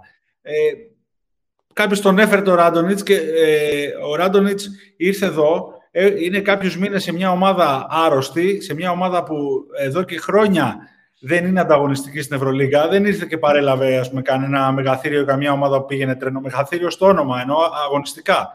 Έτσι. Ε, ήρθε ο άνθρωπος, υπήρχε τεχνικός διευθυντής, υπήρχε ήδη ολή στην ομάδα. Ε, ακούγαμε ότι θέλει τον Πετρούσεφ που αυτή τη στιγμή μπορεί να είναι και ο κορυφαίος σέντερ στην, ε, στην EuroLeague. Ε, ήρθε ο Γκουντάιτης, ξαφνικά τη μία μέρα λέει δεν, θε, δεν είναι ο παίκτης που ψάχνω ο Μπέικον, μετά από μια εβδομάδα εμφανίζεται ο Μπέικον, ε, μετά φταίει για όλα που έχει χάσει τους παίχτες. Ε, εδώ βλέπουμε αδιαφορία. Ε, υπάρχει μια γενικότερη τάση, μια πολιτική τα χρεώνουν όλα στο Ράντονιτς. Οι παίχτε προφανώς το αντιλαμβάνονται αυτό. Ο Παναθηναϊκός δεν έχει παίχτε που πονάνε τον Παναθηναϊκό. Άντε να είναι ο Παπαγιάννης αυτός ή κανένα μικρός. Ποιος άλλος με νοιάζεται για τον Παναθηναϊκό; Η αδιαφορία θα έρθει. Βλέπουμε χτες φάσεις που ε, ο Μπέικον ήταν αδιάφορος, ο, ο δεύτερος ήταν δύο φορές αδιάφορος, ο τρίτος δεν θα πηδήξει ένα rebound. Έτσι χάνονται οι ομάδες. Άμα, άμα δεν στήσεις, άμα δεν έχεις πλάνο, άμα δεν διοικείται η ομάδα από κάποιον σωστά, ποιος την τρέχει την ομάδα, ποιος θα τρέχει το Παναθηναϊκό; Μιχαλή, πες ίδιο... καλά. Μένει στο εξωτερικό, δεν σε βρίσκει κανείς. Πες άλλα. Δεν πηγαίνετε στο γήπεδο. Δεν πηγαίνει. Η επιλογή του είναι σεβαστή. 100% θέλει να πουλήσει, κάνει μια ίστατη προσπάθεια. Αλλά ποιος τον τρέχει το Παναθηναϊκό αυτή τη στιγμή; Μιχαλή, ποιος... ξέρεις γιατί λειτουργεί τυχοδιοκτικά ο Παναθηναϊκός; Γιατί ξεκινάει κάθε. Φαίνεται πως ξεκινάει κάθε χρονιά με ένα στόχο και στη διάρκεια γίνονται πολύ μικροί στόχοι που προσπαθεί κάθε φορά να κυνηγήσει αυτούς. Ναι. Τώρα που έχει χαθεί π.χ. ο στόχος της Ευρωλίγκας, προσπαθεί να αλλάξει τα πράγματα στον πάγκο, με όποιον τρόπο προσπαθεί να τα αλλάξει, έχοντας στο μάτι το κύπελο σε ένα μήνα. Δηλαδή ναι. δεν, θα, δεν θα πάει να φτιάξει ομάδα, δεν θα κάνει μπαλώματα για να έχει. Για να φτιάξει καλύτερη ομάδα, πάει να πάρει ό,τι γίνει, ναι. αν μπορέσει να πάρει το κύπελο. Μετά θα το χάσει, πάμε πάλι λίγες αλλαγές, κούτσα κούτσα και μετά θα έρθει πάλι off season θα έρθει ο προπονητής αν δεν παραμείνει. Δηλαδή, θυμάμαι ακόμα και όταν είχαμε κάνει αλλαγή στην αλλαγή, ο, ο Κάτα έφυγε το καλοκαίρι για να έρθει ο πρίφτης και ρωτάνε ακόμα τον Κάτας γιατί έφυγες. Που θεωρητικά ο Κάτας ήταν. Ακριβώς. Θέλω να σου πω ότι. Δηλαδή, πότε έχουν από του Ολυμπιακού, αλλά είχε καταφέρει πράγματα. Πέρσι ο Παναθηναϊκός, πέρσι ο Παναθηναϊκός υπογράφει, δεν ξέρω ποιος τον υπεγράψε, υπογράφει τον Διαλό και πριν ξεκινήσει να κάνει μια προπόνηση τον διώχνει. Και αυτή τη στιγμή ο Διαλό είναι από τους πιο επιδραστικούς παίχτε στη EuroLeague. Μιχαλή, και ο Παναθηναϊκός έκλεισε τον Λί πριν τελειώσει η χρονιά. Δεν, έτσι. δεν ξέρουμε τι έγινε, ποιος τον έφερε, ποιος τον έδιωξε, ε, χωρίς να, να τον δούνε. Όπου ο Διαλό είναι ακριβώς αυτό. Ακριβώς απεικονίζει δηλαδή αυτό που πρέπει να κάνει ο Παναθηναϊκός. Είναι ένας παίχτης διάνα, δηλαδή για μια ομάδα με χαμηλό budget, ε, είναι ακριβώς ό,τι χρειάζεται. Ο μόνος που, που ήταν πετυχημένη επιλογή σε αυτό το μοτίβο και σε αυτή τη λογική που έχει ο Παναθηναϊκός, την οικονομική πολιτική που έχει, εκδιώχθηκε πριν κάνει ο άνθρωπος μια προπόνηση. Και απλώς συνεχίζεται. Κάποιος θα έρθει, κάποιος θα φύγει. Ε, εντάξει, δεν ξέρω. Πραγματικά δεν ξέρω πού μπορεί να οδηγήσει. Δηλαδή, ποιος μπορεί να. Είναι όπως, όπως είπε και πολύ σωστά. Και έρθει ποιος ότι τα πράγματα θα, θα βελτιωθούν. Λοιπόν, όπως είπα και εσύ πολύ σωστά και συμφώνησα και εγώ, ε, δεν φταίει μόνο ο Ράντονιτς. Δηλαδή, βρήκε παίκτες εδώ που δεν τους είχε κλείσει ο ίδιος, ε, αναγκάστηκε να κάνει κινήσεις χωρίς να, να τις αποφασίσει αποκλειστικά ο ίδιος. Του φέρνουν παίκτες που τον βοήθησαν, αλλά ήταν σε άλλη θέση από ότι υπήρχε το κενό. Και γίνεται λίγο ένας αχταρμάς και καταλήγουμε πάλι ε, μετά από τη συνάντηση και με τον ε, ιδιοκτήτη της ομάδας, τον Δημήτρη Γιανακόπουλο, να έχει μετατοπιστεί όλη η ευθύνη μόνο στο Μαυροβούνιο και να τα ακούει όλα. Είτε από την εξέδρα, είτε κατηδίαν και το καθεξής. Έτσι δεν γίνεται λύση. Οι μέρου ευθύνες προφανώς και, γιατί, και, τις, και τις έχουμε εδώ πέρα αναλύσει πολλές φορές. Αλλά πρώτα απ' όλα δεν υπάρχει περίπτωση να έρθει προπονητής να παραλάβει μια ομάδα που είναι ουσιαστικά ε, άχτιστη, αυτιαχτή. Δεν έχει δηλαδή ένα τούβλο πάνω, δεύτερο πάνω στο άλλο να πεις ξεκινάω από εκεί. Πρέπει να τη φτιάξεις από το μηδέν και να μην κάνει λάθη σε ένα καινούριο περιβάλλον και να μην χρειαστεί πίστοση. Αυτό σημαίνει πίστοση χρόνου, ότι θα γίνουν λάθη. Όταν στα λάθη τον βγάζεις στη σέντρα και περιμένεις να παραιτηθεί, να σου κάνει τη χάρη να παραιτηθεί και όλοι βάλουν εναντίον του, για τους παίχτες είναι η καλύτερη τους αυτό το πράγμα. Φεύγει όλο ο Παναθηναϊκός δεν έχει υπομονή. Είναι χρονιά που έλειπε ο Ολυμπιακός. Δεν είναι παίχτε κορμού που ζουν την ομάδα χρόνια που την πονάνε. Περαστικοί είναι και το ξέρουν. Ο Παναθηναϊκός δεν έχει υπομονή τις χρονιές που έλειπε ο Ολυμπιακός. Θα έχει τώρα ναι. που έχει φτάσει στο σερί 10-0. Σωστό και αυτό. Πολύ σωστή παρατήρηση. Λοιπόν, εγώ έχω να πω, επειδή αναφέρθηκες Μιχάλη και σε ένα πολύ συγκεκριμένο παράδειγμα στο Διαλό, ότι στον Παναθηναϊκό υπάρχουν πάντα καλές προθέσεις και ευγενείς ναι. φιλοδοξίες, αλλά σιγά σιγά έχουν μαζευτεί πολλά μικρά λάθη. Δηλαδή, ο Διαλό τότε έφυγε γιατί υπήρχε ανάγκη στη front line και περίσσευε ένα διαβατήριο. Δηλαδή, πάντα υπάρχει εξήγηση για το τι έχει συμβεί. Πάντα υπάρχει μια λογική πίσω από τις αποφάσεις που εμάς μας μοιάζουν ακατανόητες. Δηλαδή, φαντάσου για παράδειγμα να είχε έρθει όντως ο Λέιμαν, ο οποίος κόπηκε στην Ισπανία σε ιατρικές εξετάσεις και να είχε χαθεί ο Μπέικον που θα βρισκόταν αυτή τη στιγμή ο Παναθηναϊκός. Που αυτό ναι. έχει μια λογική, αλλά θέλω, θέλω να σου πω ότι αυτή τη στιγμή ο Παναθηναϊκός, όπως πολύ σωστά είπες και εσύ, κάνει κινήσεις τυχοδιοκτικές ως ένα βαθμό. Δηλαδή, επειδή είναι στην κατάσταση που είναι, παίρνει κάποια ρίσκα, αυτό το κάνουν όλοι όσοι έχουν σχέση με τον Παναθηναϊκό. Δηλαδή και ο Ράντονιτς, ερχόμενος από τον Ερυθρό Αστέρα, έχοντας κατακτήσει το πρωτάθλημα της Αδριατικής Λίγκας επί του Ζέλικο Μπράντοβιτς, καταλάβαινε ότι παίρνει ένα τεράστιο ρίσκο. Αλλά ήταν ένα ρίσκο που ήθελε να το πάρει. Νομίζω λοιπόν ότι όλο αυτό δημιουργεί συνθήκες όπου όλοι ρίχνουν συνεχώς αρκέ και το αποτέλεσμα είναι συνήθως ότι αυτός που παίζει χάνει. Δηλαδή, αν δεν υπάρχει υπομονή και δεν υπάρχει διάθεση να χτιστεί κάτι με όποιο κόστος υπάρχει σε ό,τι αφορά το περιβόητο πρεστή της ομάδας, τελικά όλα γυρίζουν μπούμεραν και δεν μπορείς να κάνεις και ένα βήμα μπροστά. Δηλαδή, περιμένεις κάποια από τις αρχές να σου βγει και να λυθεί το πρόβλημα αυτόματα. Νομίζω, ναι. ότι, νομίζω ότι εκεί περισσότερο είναι το θέμα. Ακριβώς. Γιατί το επίπεδο α, και το βαθμό της δυσκολίας συνεχώς αυξάνονται στην Ακριβώς. Και, και, και, και, επειδή η EuroLeague προηγείται των εγχώριων ε, τίτλων. Ακριβώς. Σε εκθέτει και μετά αρχίζεις, αρχίζεις τις σπασμωδικές κινήσεις, την, απο, έρχεται η απογοήτευση, πέφτουν όλα τα μίντια πάνω, το κατηγορώ. Όποιος, όποιος βρει το θάρρος να πει ότι ε, ο Παναθηναϊκός θα πορευτεί έτσι και ξεχνάει την επόμενη χρονιά, όχι απαραίτητα ότι μπορεί στο τέλος να πάρει και το πρωτάθλημα, αλλά να απαγορεύσει οποιαδήποτε ε, τοποθέτηση του πύχη ε, σε ένα, να πει, οχτάδα, νίκες, δηλαδή να ξεκινήσουμε με 10 ήττες, με 10 ήττες, συνεχίζουμε. Αν δεν γίνει αυτό, αν δεν μπει μια γραμμή και να, να πει ότι θα θυσιάσουμε όσο χρόνο χρειαστεί σε κάτι που πιστεύουμε, αλλά το πιστεύουμε πραγματικά, θα βρίσκεται συνεχώς στην εκκίνηση. Και, και εγώ πραγματικά δεν βλέπω τώρα πώς μπορεί να μείνει ο Ντέγιαν Ράντονιτς και να βγάλει τη σεζόν.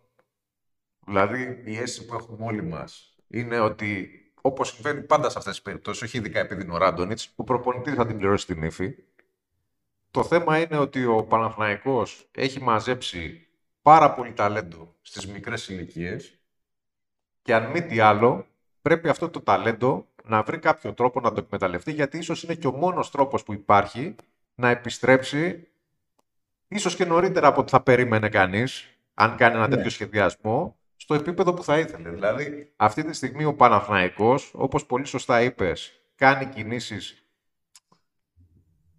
που πάνε για τη μεγάλη έκπληξη, πάει για το jackpot ενώ δεν έχει εξασφαλίσει τα αυτονόητα. Νομίζω ότι αυτό που είπες ότι οι παίκτες δεν μπορούν να είναι την ομάδα ισχύει ως ένα βαθμό, αλλά επειδή οι παίκτες στην- στο τέλος, τέλος είναι επαγγελματίες. Δηλαδή, εγώ δεν μπορώ να φανταστώ πόσο ο Μπέικον μετά την ευκαιρία που έχει φέτος δεν θέλει να την εκμεταλλευτεί. Σίγουρα θέλουν, αλλά Βρισκόμενος ξέρεις, άζετα. είναι, Δηλαδή, είναι δεν πολύ μπο- μεγάλη ανακούφιση για τους παίχτες να νιώθουν ότι οι ευθύνες πάνε όλο στον προπονητή. Α, Εννοείται. Εννοείται. Και δεν φτάνουν στα όρια τους. Α, Εννοείται. Απλά πι- πιστεύω ότι αυτή τη στιγμή, αν κάπου πρέπει να ποντάρει ο Παναθηναϊκός χωρίς να συζητά για το πόσο ψηλά μπορείς να, να φτάσεις όπως πολύ σωστά είπες, είναι το να μπορέσει τουλάχιστον να βγάλει από τους Έλληνες παίκτες που έχει αυτό που μπορεί. Άρη, Και δεν- αν, και αν τους δοκιμάσει και δεν κάνουνε, τότε Ναι. να δει τι θα κάνει. Δηλαδή αυτή Βέβαια, για να μην, για να μην τρελαθούμε κιόλας και νομίζουμε ότι ο- στο Παναθηναϊκό μόνο γίνονται αυτά, ε, όταν υπάρχει αντιπαλότητα και πόλωση, και ειδικά στην Ελλάδα είναι μεγάλη ανάμεσα στους δύο αντιπάλους, και όχι μόνο, ο- οπουδήποτε υπάρχει Ε, αντιπαλότητα. Το έχουμε όπου δει κι αλλού. υπάρχει, θυμόμαστε την Παρσελώνα. Ε, επειδή ήμουν εδώ και τάζησα, το λέω, θα υπάρχουν και άλλα παραδείγματα. Στο, στο τελείωμα, ας πούμε, της εποχής Τόμιτς, Ναβάρο και τα λοιπά, ε, το οποίο το πέρασε και ο Παναθηναϊκός, το πέρασε και ο Ολυμπιακός με τον Σπανδόλο και τον Πρίτεζη, ε, έφερε τόση, σε, σε όλες τις ομάδες. Ε, ε, θυμόμαστε πώς άλλαζε προπονητές.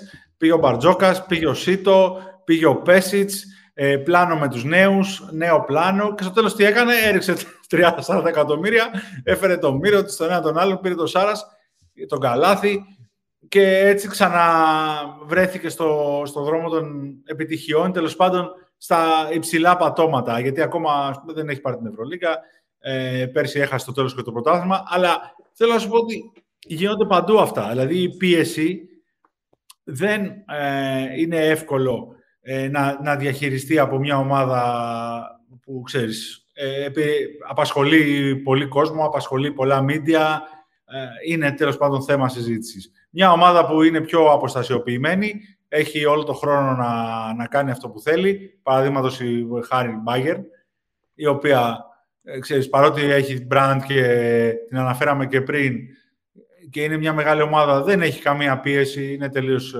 διαφορετική η κουλτούρα της συλλογική της, έχει τον προπονητή της, ε, χάνει παίχτες, ε, τους ε, αναφέρει, βάζει μικρούς. Ε, είναι μια διαδικασία υγιής που τη βλέπεις και εξελίσσεται. Βρέθηκε δύο φορές ε, με το τίποτα ένα σούτ από το Final Four. Ε, εντάξει. Και, και θέλω να πω ότι σε αυτές τις περιπτώσεις, όταν έρθει η επιτυχία, είναι σίγουρο ότι δεν στην έχει χαρίσει κανείς. Ούτε, ούτε είναι συμπτωματική. Δηλαδή, έχεις κάνει τα σωστά βήματα και έχεις Βέβαια. φτάσει κάπου έχοντας ένα σχέδιο. Δεν λέω ότι το σχέδιο θα πετύχει. Είναι πολύ πιθανό το σχέδιο να μην πετύχει. Και μιλάμε για μια Ευρωλίγκα πια, όπου κακά τα ψέματα δεν υπάρχουν φτηνέ ομάδες. Εγώ να ρωτήσω κάτι απλό. Αν ο Παναθηναϊκός δηλαδή είχε αυτή τη στιγμή ο, ο Παναθηναϊκός Πασκουάλ. ξεκινάει με ένα Δεν τον δεδομένο είχε. της Ζαβαδάς. Λοιπόν, επειδή είπες για το ταλέντο και αναφέρεσαι προφανώς στον ελληνικό κορμό των ε, μικρών, ε, έχουμε, είμαστε στον τέταρτο μήνα ήδη και έχουν χάσει άπαντες την υπομονή τους με αυτό που βλέπουν ήδη τώρα, με αυτούς που μπορούν να παίξουν. Δεν υπάρχει υπομονή από κανέναν να επενδύσεις, να χάσεις δύο χρονιές, τρεις παράδειγμα, για να έχεις ελληνικό κορμό σταθερό όπως τα προηγούμενα χρόνια. Ε, ο, ο, η συζήτηση για τους μικρούς γίνεται πάντα κατόπιν ορθής. Έχουν ήδη χαθεί όλοι οι στόχοι. Έχει, Όχι. έχει ήδη αποτύχει η ομάδα τα τελευταία χρόνια. Γιάννη, Οπότε Δε- φτάνουμε να καταλήξουμε σε αυτό. Ε, Γιάννη, είναι- δεν διαφωνώ καθόλου με αυτό που λες. Αφ- απλά αυτό που λέω είναι ότι ο Παναθηναϊκός, όπως εώ- ενός, έως ενός σημείου και ο Ολυμπιακός, όταν θέλησε να κάνει το restart του, αναγκάστηκε να ξαναπληρώσει υπεραξίες. Δηλαδή, ή ο Παναθηναϊκός θα πρέπει να βρει τα χρήματα για να καλύψει το χαμένο έδαφος και αυτόματα να αποκτήσει ένα συγκριτικό πλεονέκτημα απέναντι στους ανταγωνιστές στην Ευρωλίγκα. Δηλαδή, ο Ολυμπιακός το πρώτο πράγμα που έκανε όταν θέλησε να κάνει την επανεκκίνησή του, τι ήτανε, πλήρωσε το Σλούκα. Πρέπει να, να βρεις έναν παίχτη τέτοιου επίπεδου, να έχεις το πορτοφόλι να τον πληρώσεις. Δεν το έχει ο Παναθηναϊκός αυτή την εποχή. Αν δεν έχεις να κάνεις αυτό, μοιραία, πρέπει να βρεις τρόπους, αν μη τι άλλο να εκμεταλλευτείς, τους παίχτες που έχεις δεσμευμένους για πολλά χρόνια και ελπίζω ότι κάτι θα σου αποφέρουν. Γιατί αυτή τη στιγμή, ο, όπως αποκάλυψε το Apex Sports, αν δεν κάνω λάθος, ένα καινούριο website, ο Σαμοντούροφ έχει πρόσκληση να πάει στο camp του μπάσκετ χωρίς σύνορα στο All-Star Game του NBA. Okay, δεν θα καθόταν ο Σάμ ούτως ή άλλως. Ναι, θέλ, θέλω να σου πω λοιπόν ότι αν και σε αυτούς τους παίκτες που έχεις κάνει μια επένδυση δεν θα μπορέσει την ουσία να τους δεις ποτέ και θα κάνουν το επόμενο βήμα στην καριέρα τους. Και αν μη τι άλλο θα σου φέρω ένα buyout, όπως συνέβη ας πούμε με τον Μποκουσεύσκι στον Ολυμπιακό. Ο Ολυμπιακός δεν περίμενε να τον Μποκουσεύσκι κάτι περισσότερο. Κοίτα, ε, αν δεν δηλαδή είναι... πρέπει και ο Παναθηναϊκός να ξεκαθαρίσει τι επενδύσεις θέλει να κάνει και τι σκοπ... πόσο ανταγωνιστικός σκοπεύει να είναι. Γιατί δεν γίνεται με δεδομένο οικονομικό ντεζαπατάζ, έστω και αν τα χρήματα που έχει δώσει ο Παναθηναϊκός φέτος δεν είναι λίγα. Απλά είναι λιγότερα από τις ομάδες πούμε, της πρώτης γραμμής της Ευρωλίγκας, σαφέστατα. Όταν λοιπόν ξεκινάς με αυτά τα τσέντρα, όταν δεν έχεις,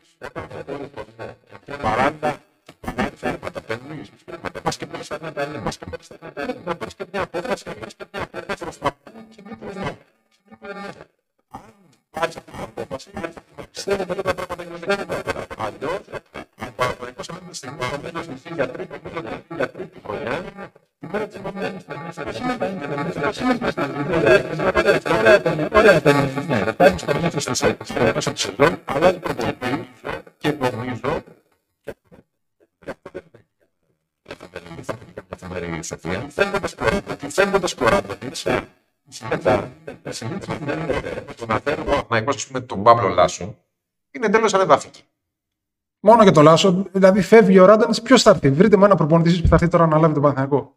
Και εγώ σας λέω, ο Βόβορα θα αναλάβει. Ναι. Και δηλαδή, ποιος προπονητής θα έρθει. Δεν να έχει παίξει- προοπτική ομάδα. να Θέλει παίξει να την πάει για το καριέρα του. κύπελο. Εγώ- Όταν το χάσει, το πάρει, θα συνεχίσει Ναι, ένα λόγος. ε, εγώ, πιστεύω, Είναι τόσο απλό. εγώ πιστεύω λοιπόν, επειδή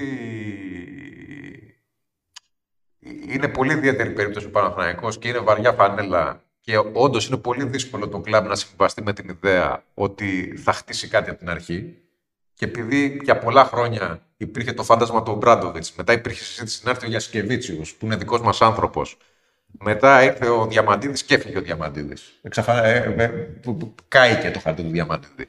Νομίζω ότι ο μοναδικός που αυτή τη στιγμή θα μπορούσε υπό συνθήκες να είναι διαθέσιμος, αν το θέλει ο ίδιος βέβαια, για να μπορέσει να ασχοληθεί με την ομάδα και να φέρει ταυτόχρονα καλή διάθεση από τον κόσμο και καλή ατμόσφαιρα με όλα αυτά που συμβαίνουν, έχω την εντύπωση ότι μόνο ο Μάικ Μπατίστ θα μπορούσε να είναι ένα τέτοιο όνομα. Για το μέλλον μιλάω τώρα, δεν λέω ότι θα έρθει ο Μπατίστ τώρα. Ενώ ότι αν το καλοκαίρι ο Παναθηναϊκός ψάχνει προπονητή, δεν μπορώ να φανταστώ ποιος άλλος πέρα από τον Μάικ Μπατίστ θα έμπαινε στη διαδικασία από τα ονόματα που ξέρουμε στην Ευρωλίγκα να ασχοληθεί με τον Παναθηναϊκό. Ε, Ίσως- εξαρτάται ίσως αν θα ανοίξει το πορτοφόλι κι άλλο. Αν Ή- δεν ανοίξει, ναι, γιατί ναι, όχι. ίσως, ίσως και ο Νέβεν Σπάχια. Πραγματικά δεν βρίσκω άλλο όνομα από τους προπονητές που έχουμε συνηθίσει στην Ευρωλίγκα που να πάρει το ρίσκο να έρθει στον Παναθηναϊκό. Δηλαδή, πραγματικά δεν ξέρω. Άρη, ο Παναθηναϊκός έχει βγει μια φορά 16ο, την άλλη φορά 13ο σε 15 ομάδες. Όλοι, καλός ή κακός, θέλουν αποτελέσματα. Κανείς δεν θέλει επένδυση, κανείς δεν θέλει να κοιτάξει βάθος χρόνου. Όλοι θέλουν αποτελέσματα και κρίνονται από αυτά. Γι' αυτό έχουμε φτάσει εδώ που έχουμε φτάσει. Ε, εννοείται, αλλά όταν έχεις budget το οποίο ας πούμε είναι στο επίπεδο ή κοντά στο επίπεδο της Bayern, της Βιλερμπάν, Τάλμπα, ο Ερυθρός Αστέρας έχει ξεφύγει πια. Η Παρτιζάν έχει ξεφύγει. Δηλαδή, ποια άλλη ομάδα έχει ανάλογο budget με τον Παναθηναϊκό, ίσως η Βαλένθια. Ναι, μπορεί. Ναι. Δεν μπορείς να περιμένεις ότι η τύχη σου θα είναι πολύ διαφορετική από την τύχη αυτών των ομάδων. Μακάρι να σου συμβεί. Μακάρι να μπορέσεις με πολύ περιορισμένα μέσα να κάνεις μια κάτι εντυπωσιακό, όπως είχε κάνει η Ζαλγκύρης επί Γιασκεβίτσιους και είδαμε τη συνέχεια ας πούμε, της καριέρας του Γιασκεβίτσιους. Ήταν κάτι που δημιουργήθηκε τότε, βοήθησε πάρα πολύ το Σάρας, βοήθησε και κάποιους παίκτες αυτής της ομάδας, αλλά δεν είχε συνέχεια. Δηλαδή, η, η Ζάλγκυρης αυτή τη στιγμή που είναι στην Εξάδα και όλοι θεωρούμε ότι έχει βγάλει από τη μίγα ξύγκη, έχει ένα budget 10 εκατομμυρίων. Επισήμως ανακοινωμένο. Θέλω να πω λοιπόν ότι. Ξέρεις, αυτή η συζήτηση Δεν θα, γίνονται θα, και τα έπρεπε- δύο. θα έπρεπε να είχε γίνει ε, το καλοκαίρι του 20, τότε με εκείνη τη συνέντευξη του κ. Γιανακόπουλου, που είχα- που είχε φύγει και ο, και ο Καλάθης και είχαν δοθεί τα κλειδιά στο Γιώργο Βόμπορα. Δηλαδή, θα έπρεπε να είχε ξεκινήσει τότε όλο αυτό το πλάνο που λες εσύ και τώρα να έχουμε κάποιο αποτέλεσμα να συζητάμε. Αν, αν, Έχουν χαθεί αυτά τα χρόνια, δεν γυρνάνε και δεν πρόκειται να, Θεω- να, να το τολμήσει τώρα η ομάδα γιατί έχει ήδη χάσει την υπομονή της, ξαναλέω. Θε- Επαναλαμβάνω λοιπόν ότι αν δεν βρεθεί κάποιος τρόπος να καλυφθεί το χαμένο έδαφος μέσω των χρημάτων, ο, μο- ο μοναδικός άλλος δρόμος που υπάρχει είναι έστω, όπως λες εσύ, παρότι αυτό θα μπορούσε να έχει γίνει τότε, να γίνει τώρα. Δηλαδή να ξεκινήσει ο Παναθηναϊκός λέγοντας ότι αυτά είναι τα δεδομένα. Πάμε να βγάλουμε μια ομάδα παλεύοντας να επενδύσουμε σε όποιο ταλέντο έχουμε. Α μην είναι ελληνικό το ταλέντο. Α πάρει πιτσιρικάδες που είναι πιο φτηνοί από όλη την ευρωπαϊκή αγορά. Δεν ξέρω τι θα κάνει. Από το να προσπαθεί να δημιουργήσει συνθήκες με ονόματα που εν τέλει έρχονται, παίρνουν ένα καλό συμβόλαιο ε, επειδή δεν υπάρχει δυνατότητα να υπάρξουν πολύ καλοί παίχτες ο ένας είναι σχετικά καλός, ο άλλος είναι λιγότερο καλός δεν είναι όλοι υψηλού επίπεδου και περιμένεις ότι θα βγει ένα σύνολο και αυτό συνήθως του δίνεις πίστοση τριών ή τεσσάρων μηνών οι πιθανότητες να σου βγει αυτή η τακτική αντικειμενικά είναι πολύ λίγες. Μα, μακάρι να του βγει. Και είχαμε και την αίσθηση όλοι, Μιχάλη, ότι του έβγαινε του Παναθηναϊκού. Ότι με περιορισμένα μέσα, όταν έκανε το 6-6, βρήκε έναν τρόπο να είναι ανταγωνιστικός στο επίπεδο της Ευρωλίγκας. Ξέρεις, ακόμα και έτσι όμως, Τελικά- είδε, ακόμα και τότε όμως δεν παίζαν οι Έλληνες πολύ. Δηλαδή, ε, ο Ράντονιτς είχε την προπτική να δουλέψει πάνω στους Έλληνες γιατί έτσι πήγαινε και στον Ερυθρό Αστέρα. Έβγαζε στρατιώτες, να το πούμε εντός εισαγωγικών. Θα έπρεπε οι δίδυμοι να παίζουν 20 λεπτά, ο Ματζούκας άλλα τόσα. Ε, ποιον ξεχνάω στην εξίσωση; Ο Παπαγιάννης έχει... ε, Το, το Ματζούκα, οπωσδήποτε. τον, τον είπανε. Ε, ο Παπαγιάννης έχει καταντήσει ε, Ο Παπαγιάννης να έρχεται πια από τον αυτά- πάγκο, να μην υπάρχει παιχνίδι για αυτόν. Κοίτα, δε- πρόσεξε. Από τη στιγμή που έχεις πάρει αυτούς τους παίκτες που έχεις πάρει και έχεις επενδύσει τα λεφτά που έχεις επενδύσει, μοιραία δεν θα παίξουν οι Έλληνες. Ναι, όχι, θέλω να πω ότι ε, ενώ θα μπορούσε να το κάνει, κάποια στιγμή μπήκε πάλι μέσα αυτός ο δαίμονας ε, το να φέρουμε αποτέλε, αποτελέσματα τώρα και στην Ευρωλίγα μάλιστα και φτάσαμε να έχουμε 8 ξένους και ένας να μην παίζει ακόμα. Άρα δεν υπάρχει. Όλα στα ίδια καταλήγουν για μένα. Δεν υπάρχει υπομονή για τίποτα. Ναι, Και φαίνεται και από το τόνο της φωνής μου. Δηλαδή, Μα- μου μα λέτε το- κάτι και έτσι Μα- κλαίμε αμέσως και μα απαντάω. το, το, πρώτο, το πρώτο πράγμα που για να λειτουργήσει αυτό το πράγμα πρέπει να έχεις υπομονή και ανοχή στα στραβά αποτελέσματα. Γιατί αυτή τη στιγμή και στραβά αποτελέσματα έχεις και όλα αυτά αποτελούν εκεί που περιμέναμε ότι θα είναι θετική υποθήκη αυτή η σεζόν για το μέλλον και ότι θα μπορέσει να χτίσει κάτι ο Παναθηναϊκός. Βρισκόμαστε πάλι μετά από ένα μήνα στο σημείο που βρισκόμασταν πέρυσι τέτοια εποχή. Εγώ νομίζω το πρόβλημα είναι ότι ο κόσμος δεν βλέπει προοπτική αυτή τη στιγμή. Δηλαδή, Αυτό. αντιλαμβάνεται ότι ο Ράντονιτς δεν είναι ο άνθρωπος που θα κάτσει και θα χτίσει. Το αντιλαμβάνονται γιατί κανείς δεν τον προστατεύει. Αυτή τη στιγμή βάλετε. Έτσι είναι στη σέντρα ως ο μοναδικός υπεύθυνος. Εγώ δεν υπερασπίζομαι το Ράντονιτς. Εγώ υπερασπίζομαι το θεσμό του προπονητή. Γιατί στη θέση του Ράντονιτς βρέθηκε ο Τάτας, ο,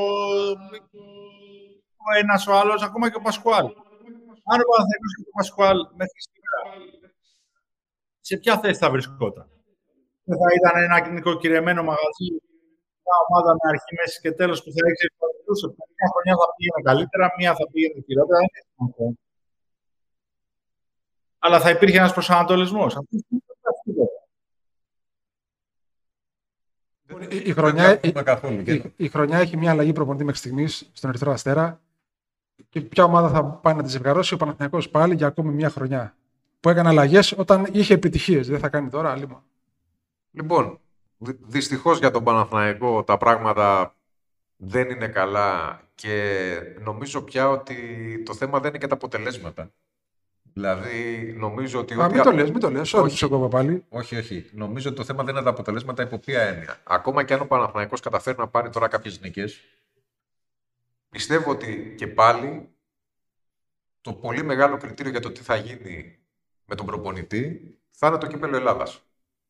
Καλά, εννοείται. Απλά ακόμα και αν κάνει νίκες τώρα στην Ευρωλικά, έχει ήδη χαθεί πολύτιμος δρόμος. Αν τις έκανε στο 6-6, Γιατί και όταν έκανε τις τέσσερις νίκες δεν έπαιζε κανένα υπερθέαμα. Θέλω να σου πω, Αλλά δεν νοιάζονταν κανείς. θέλω να σου πω, Κράταγαν όλοι το λοιπόν, αποτέλεσμα. Όταν σε, ένα, όταν σε μια ομάδα με τέτοια πίεση για το αποτέλεσμα, όπως είπε πριν και ο Μιχάλης, γνωρίζουν οι παίχτε ότι ο νούμερο ένα υπεύθυνος μοιραία είναι ο προπονητής και ο προπονητής γνωρίζει ότι είναι σαν να βαθίζει κάθε μέρα προς το ικρίωμα, πολύ δύσκολα θα βρεθεί τρόπος αυτό το πράγμα να λειτουργήσει θετικά στο παρκέ. Μόνο αρνητικά μπορεί να λειτουργήσει.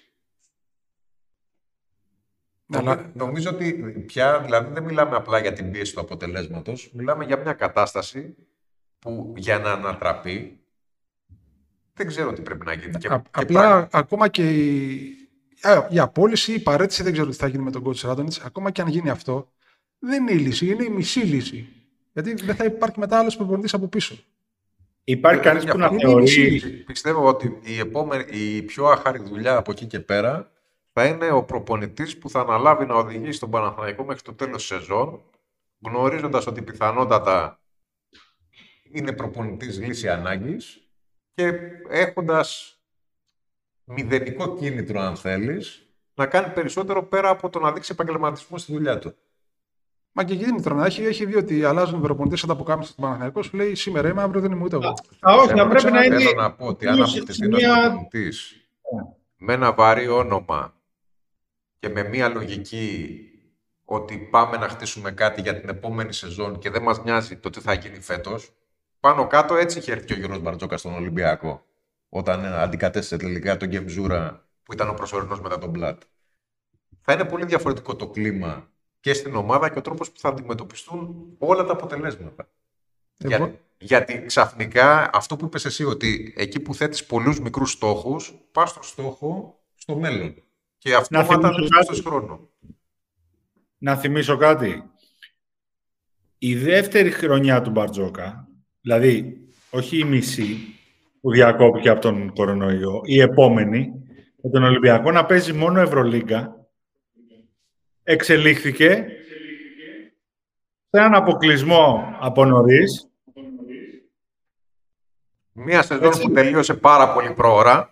και μία σεζόν που τελείωσε τον Απρίλιο, αρχές Απριλίου, και όμως υπήρξε η, πρι- η ψυχραιμία, ε, το γερό στο μάχη, γιατί χρειάζεται, γιατί κανείς δεν ήταν ευχαριστημένος. Κανείς δεν ήταν ευχαριστημένος με τον τρόπο που ε, ίσως σταματούσε τον μπάσκετ ο Σπανούλης, με το τι είχε πει ο Μπαρτζόκας στη συνέντευξη τύπου, με τα αποτελέσματα. Όμως εκτιμήθηκε ότι έγιναν 16 νίκες πόσο θα κάνει ο Ολυμπιακός, ότι έκανε ένα-δύο βήματα μπροστά σε σχέση με την προηγούμενη σεζόν και ότι θα είναι πάνω απ' όλα εγκληματικό να γίνει ένα νέο restart αφού έχουν μπει δύο βάσει. Ξέρεις τι, δεν υπήρχε και τριβή όμως με τον Παναθηναϊκό τότε, αν το καλά σκεφτεί. Παίζει και αυτό ρόλο. Δεν υπήρχε, αλλά έβραζε όλος ο κόσμο στο zoom του. Σου λέει από το Απρίλιο και καθόμαστε και σκεφτόμαστε τον επόμενο Οκτώβριο. Δηλαδή ήταν. Ναι, να σου πω κάτι, σκέψου να έχεις αποκλειστεί Απρίλιο μήνα από την Ευρωλίγα και να χάνει και πρωτάθλημα από τον Παναθηναϊκό. Δηλαδή αυτό βαραίνει Θέλω να σου- τον Παναθηναϊκό ναι. τη δεδομένη στιγμή. Θέλω να Δηλαδή, σου πω ότι αν δεν ήταν το δεν 10-0, σκέψου, δεν ήταν να το πω αλλιώς, σκέψου ο στρωμένος Ράντονιτς να μην με είχε το χάσει πέταλα τον και ο Ολυμπιακό. δρόμος του Ολυμπιακού. Ποιος θα του έλεγε κάτι; Αυτό θέλω να πω, δεν ήταν στρωμένος με ροδοπέδαλα, δεν του πήγαν όλα δεξιά.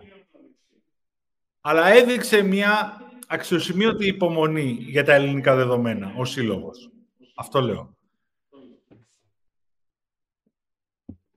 Συμφωνούμε, συμφωνούμε σε αυτό και νομίζω ότι το σημείο που έχει φτάσει ο Παναθηναϊκός δεν, δεν Να υπάρχει πω κάτι άλλος και κάτι. δρόμος. Ο Ολυμπιακός, αν το καλώς, είχε και την υπομονή να πέσει στην Α2. Δηλαδή, μιλά- είναι τελείως διαφορετικά τα κριτήρια πλέον. Ναι, δεν, δεν διαφωνούμε, αλλά θέλω να σου πω ότι αυτή τη στιγμή στο σημείο που είναι ο Παναθηναϊκός πραγματικά δεν βλέπω α- άλλο δρόμο. Δηλαδή και το χειρότερο πια νομίζω είναι το να πάρθουν αποφάσεις σ- για, έτσι όπως το είπες εσύ, ότι να πάρθουν αποφάσεις με δεδομένη τη φθορά που υπάρχει για το τι συμβαίνει απέναντι στον ε, Ολυμπιακό. Δηλαδή αυτό πρέπει, ειδικά αυτό, για τον Παναθηναϊκό είναι καλό να μπει στην άκρη για λίγο, να αποδεχτεί ο Παναθηναϊκός όσο και αν αυτό ακούγεται βαρύ για ένα σύγκρο σαν τον Παναθηναϊκό, ότι δεν μας αφορά αυτό. Καταλαβαίνουμε την πίεση που θα υπάρχει από τον κόσμο, καταλαβαίνουμε τα πάντα, αλλά για το επόμενο εξάμεινο, για, τον, για τους επόμενους 12 μήνες κλείνουμε τα αυτιά μας. Στο κάτω-κάτω χειρότερα δεν μπορούμε να πάμε.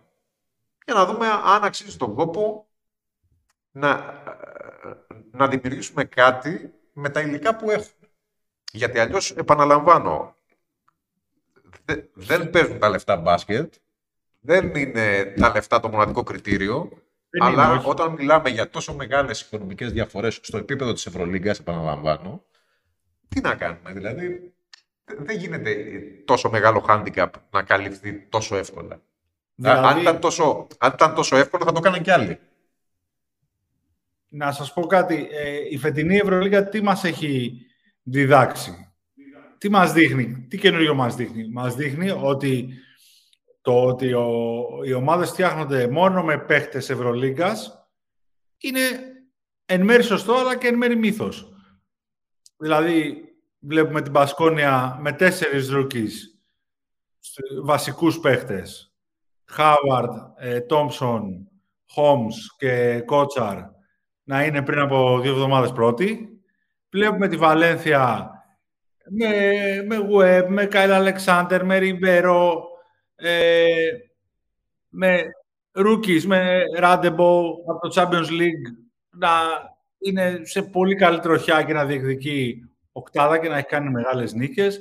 Βλέπουμε τη Φενέ να έχει τον Μότλεϊ και να είναι από τους κορυφαίους ψηλούς. Βλέπουμε από εδώ τον ένα, βλέπουμε από εκεί τον άλλον. Δηλαδή, παίχτες οι οποίοι οικονομικά είναι στα δεδομένα του Παναθηναϊκού.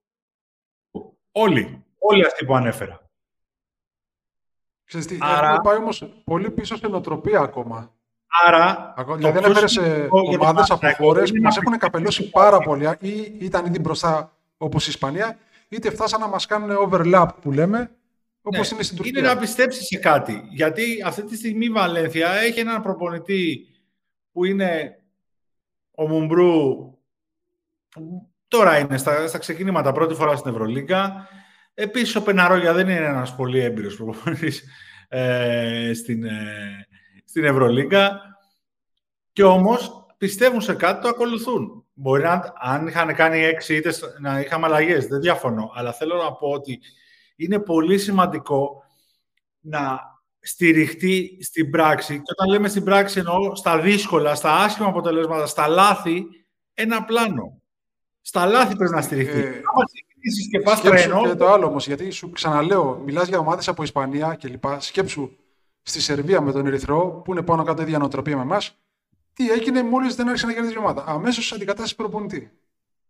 Ναι, εντάξει, δεν, δεν λέω ότι και ο, και ο Ερυθρός αυτή τη στιγμή έχει λειτουργήσει με έναν τρόπο ανορθόδοξο. Δηλαδή, ανορθόδοξο. Όταν μέσα στη χρονιά μια ομάδα με τα οικονομικά δεδομένα που γνωρίζαμε Μπορεί και φέρνει τον Καμπάτσο και τον ε, Βιλντόσα. Ε, δεν ξέρω, ξέρω κι εγώ. Τι να πω. Δεν, είναι μια εξαίρεση αυτή τη στιγμή στον κανόνα. Μιχάλη, συμφωνώ με αυτό που λες, αλλά συμφωνώ ακόμα περισσότερο με αυτό που λέει ο Γιάννης. Ότι δηλαδή, σκέψου ότι μιλάμε για επιτυχία της Βαλένθια, που όντως είναι επιτυχία, με το Μούμπρου να έχει καταφέρει να έχει κερδίσει δύο φορές την Παρτιζάν του Ζέλικο Μπράντοβιτς, εντός και εκτός, αλλά με, την, ε, με τις 10 νίκες αυτή τη στιγμή να εξασφαλίσουν ότι απλά η ομάδα είναι κοντά στα play-off και στη Βαλένθια αυτό να πανηγυρίζεται και να χαιρετίζεται ως τεράστια επιτυχία. Δηλαδή θέλω να σου η πω... Η υγεία όμως που αποπνέει, καταλάβες αυτό; Και ο Εννοείται, αλλά... Θε... Δεν Να είναι η Ισπανία για να είναι υγεία. ναι, θέλω, θέλω να σου πω ότι η νοοτροπία, δηλαδή η Βαλένθια τώρα νιώθει, λες και έχει πάρει την Ευρωλίγκα. Πιστεύω ότι ακόμα και αν πήγαιναν όλα τέλεια στον Παναθηναϊκό και ήταν στην ίδια θέση, θα υπήρχε ενδεχομένως γκρίνια για το γεγονός ότι ο Παναθηναϊκός θα έπρεπε σίγουρα ας πούμε, τώρα να κοιτάζει μόνο προς τα play-off. Δηλαδή, θέλω να σου πω ότι σε, αυτό που λέει συμφωνώ απόλυτα, αλλά, αλλά ξεκινάμε από άλλη αφετηρία. Δηλαδή, και αυτό είναι το πιο σημαντικό. Πρέπει και ο Παναθηναϊκός να, να ξεκινήσει από άλλη αφετηρία. Νομίζω ότι η Βαλένθια... Να ξεκινήσει από την πραγματική του αφετηρία. Όχι από μια ιδέα ναι. Τι. Ακριβώς. Άρα σκέψτε το αλλιώς. Αν όταν φτάσει το Final Eight στο κύπελο, έστω υποθετικά το Παναθηναϊκός είναι το όριο ένατος σε ισοβαθμία με την 8η θέση, εάν αποκλειστεί από τον Ολυμπιακό στον τελικό, θα φύγει ο προπονητής. Είναι τόσο απλό. Δεν υπάρχει κάτι άλλο που μπορεί να γίνει. Αυτό ακριβώς. Αυτό ακριβώς. Δηλαδή, θέλω να σου πω ότι η, η Μπασκόνια που έχει κάνει εξαιρετική σεζόν και αυτή τη στιγμή είναι έκτη, πέμπτη στην ισοβαθμία. Είναι έβδομη. Είναι έβδομη. Θέλω να σου πω ότι αυτό από μόνο του είναι αρκετό για να μπορέσει η Μπασκόνια να βγάλει όλη τη σεζόν και να πάει χαρούμενη να παίξει τα play στην Ισπανία. Είναι, είναι πολύ διαφορετικά τα κριτήρια και νομίζω ότι πρέπει να ξεκινήσει ο Παναθηναϊκός από αυτό που λες εσύ, αλλά με τον τρόπο που το λέει ο Γιάννης, δηλαδή να, να αποφασίσει πού βρίσκεται, να δει κατάματα το, πού βρίσκεται ο ανταγωνισμός, δεν μιλάω για, για την Ελλάδα, μιλάω για την Ευρωλίγκα, ποια είναι τα δεδομένα και να, και να μην ξαφνικά χαθεί ο προσανατολισμός όπως πιστεύω ότι εν μέρει συνέβη όταν έρθουν μερικά καλά αποτελέσματα στη σειρά. Ε, να, να είναι το ήλιο ψύχρεμος και στα καλά και στα Ακριβώς. άσχημα. Τέλος πάντων, ε, δεν ξέρω, το...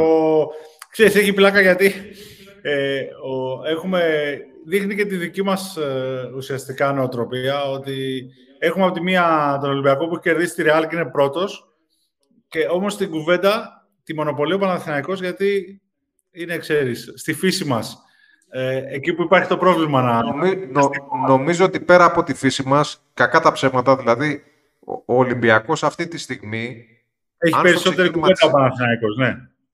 Ναι, και, και όχι μόνο αυτό. Αν σκεφτείς ότι ο Ολυμπιακός πέρυσι ήταν ομάδα Final Four και έπαιξε τον μπάσκετ που έπαιξε στο ξεκίνημα της σεζόν, νομίζω ότι, χωρίς να θέλω να φανώ υπερβολικός, η πραγματική σεζόν για τον Ολυμπιακό θα ξεκινήσει όταν πια μιλάμε με ακρίβεια για τα πλασαρίσματα στα play-off και στα play-off.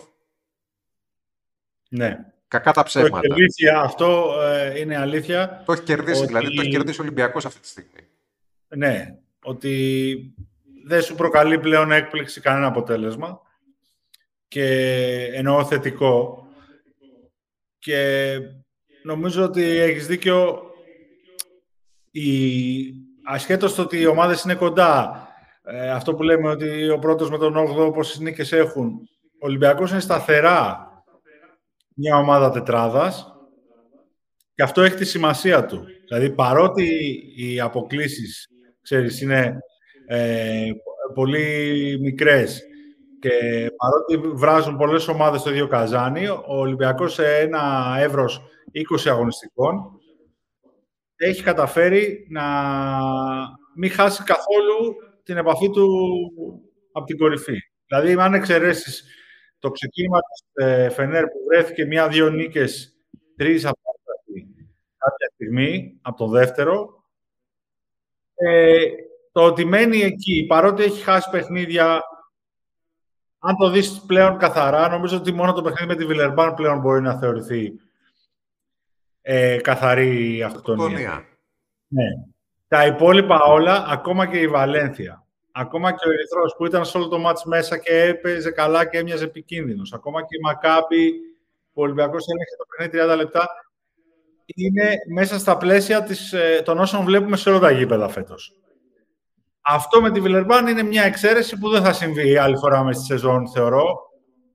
Αλλά όλα τα υπόλοιπα δεν νομίζω ότι είναι ήττες που, ξέρεις, αξίζει να μνημονεύονται πια περισσότερο. Εκείνη τη στιγμή μπορεί να μας φαινόντουσαν... Όχι, Αλλά βλέπεις, και πραγματικά για να ολοκληρώσουμε και να πω και κάτι ακόμα για τον Ολυμπιακό, γιατί όντως μονοπόλησε τη συζήτηση από ένα σημείο και πέρα ο Παναθηναϊκός και δεν ξέρω αν διαφωνείτε ή συμφωνείτε. Νομίζω ότι στα χαρτιά η μοναδική ομάδα που έχει καλύτερο υλικό από τον Ολυμπιακό, αλλά παίζει πολύ χειρότερα αυτή τη στιγμή. Να την πούμε με τα τρία. Ένα, δύο, τρία. Η Μπαρσελόνα. Η η ΕΦΕΣ. Δηλαδή, πραγματικά νομίζω ότι δεν υπάρχει αυτή τη στιγμή ομάδα στην Ευρωλίγκα την οποία να κοιτάζεις το ρόστερ της, όπως κοίταζες, ξέρω εγώ, τα προηγούμενα χρόνια την Τζεσεκά Μόσχας, ακόμα και τα χρόνια της μεγάλης ακμής του Ολυμπιακού, όπως κοίταζες τότε την Τζεσεκά και έλεγες Δεν γίνεται να την κερδίσει. Πρέπει να κάνεις μια υπέρβαση. Αυτή τη στιγμή νομίζω ότι η μοναδική ομάδα στα χαρτιά που είναι πιο πλήρης Ευρωλίγκας, αλλά δεν παίζει έτσι όπως τα περίμενε κανείς ακόμα, είναι η ΕΦΕΣ δεν κοιτάζω στα χαρτιά κάποιον αντίπαλο του Ολυμπιακού και λέω είναι πολύ δύσκολο το μάτσο των πρώτερων. Πραγματικά δηλαδή. Ναι. Δεν το νιώθω αυτό. Είναι, Εγώ θα, θα, είναι επιμείνω- ακόμα θα στο επιμείνω- Ολυμπιακό. επιμείνω στην Είναι πολύ για τον Barcelona, θα Ολυμπιακό, επιμείνω με στην ανησυχεί η Barcelona. Μονακό πάντως που τον κέρδισε δύο φορές ήδη. Ε, εντάξει, Ε, αυτό. μάλλον Δεν ταιριάζει καθόλου. Μι- Μιχάλη, Το- ναι, αλλά, αλλά εδώ, μιλάμε, εδώ μιλάμε για το match-up. Δεν μιλάμε για το να πεις ότι Ναι, ξεκινώντας συνολικά το μάτς σαν ότι υλικό να είσαι ναι. χαμένος. Αν και έχει καλό υλικό και η Μονακό, αλλά ναι, νομίζω ότι είναι η μόνη, ο μόνος πονοκέφαλος που ξέρεις, πολλές φορές νιώθω ότι το παιχνίδι δεν, α- δεν είναι στα χέρια του Ολυμπιακού. Ακόμα και με τη Real και με την Παρσελώνα, ε, αν νιώσω ότι ο Ολυμπιακός παίζει, μπορέσει να παίξει αυτό που μπορεί ε, και αυτό που είναι στις δυνατότητές του, στα στάνταρ του, ε, θεωρήσω ότι θα το έχει το παιχνίδι στο χέρι του. Η Μονακό ε, νομίζω ότι ξέρεις, ε, βγαίνει έξω από, αυτό το, από αυτή τη σκέψη. Μέχρι τώρα. Μακάρι να μην είναι η Μονακό πάντως, γιατί εγώ στηρίζω Mike James και θα με βρίζουν όλοι στο γραφείο. όχι γιατί στηρίζουμε και συμπαθούμε όλη τη Μονακό και θέλουμε, πώς το Α. λένε, ακόμα πιο δυνατή Μονακό Οκ. και, και περισσότερα Όχι, εννοώ να κοντράρει τον Ολυμπιακό. και, δηλαδή, περισσο- και περισσότερα ταξίδια στο Πριγκιπάτο. Άρα πρέπει Α. να κοντράρει τον Οκ. Ολυμπιακό. Κάτσε, υπάρχει Ε. έννομο συμφέρον. Εγώ έχω χρόνια να πάω ταξίδι, οπότε. Λοιπόν, κάπου εδώ τελειώσαμε. Είχαμε χαμόγελα για τον Ολυμπιακό. Δυστυχώς η κατάσταση για τον Παναθηναϊκό είναι πολύ διαφορετική, αλλά την αναλύσαμε τόσο που δεν έχουμε κάτι άλλο να προσθέσουμε. Ω συνήθως ραντεβού την επόμενη εβδομάδα μετά το τελευταίο μάτς Ευρωλίγκας ελληνικής ομάδας από τον Άρη Μπάρκα, τον Γιάννη Ράμα, τον Μιχάλη Στεφάνου και τον Βαγγέλιο Άρου που μας αποχαιρέτησε νωρίς. Καλό σας βράδυ. Καλό βράδυ. Καλό βράδυ.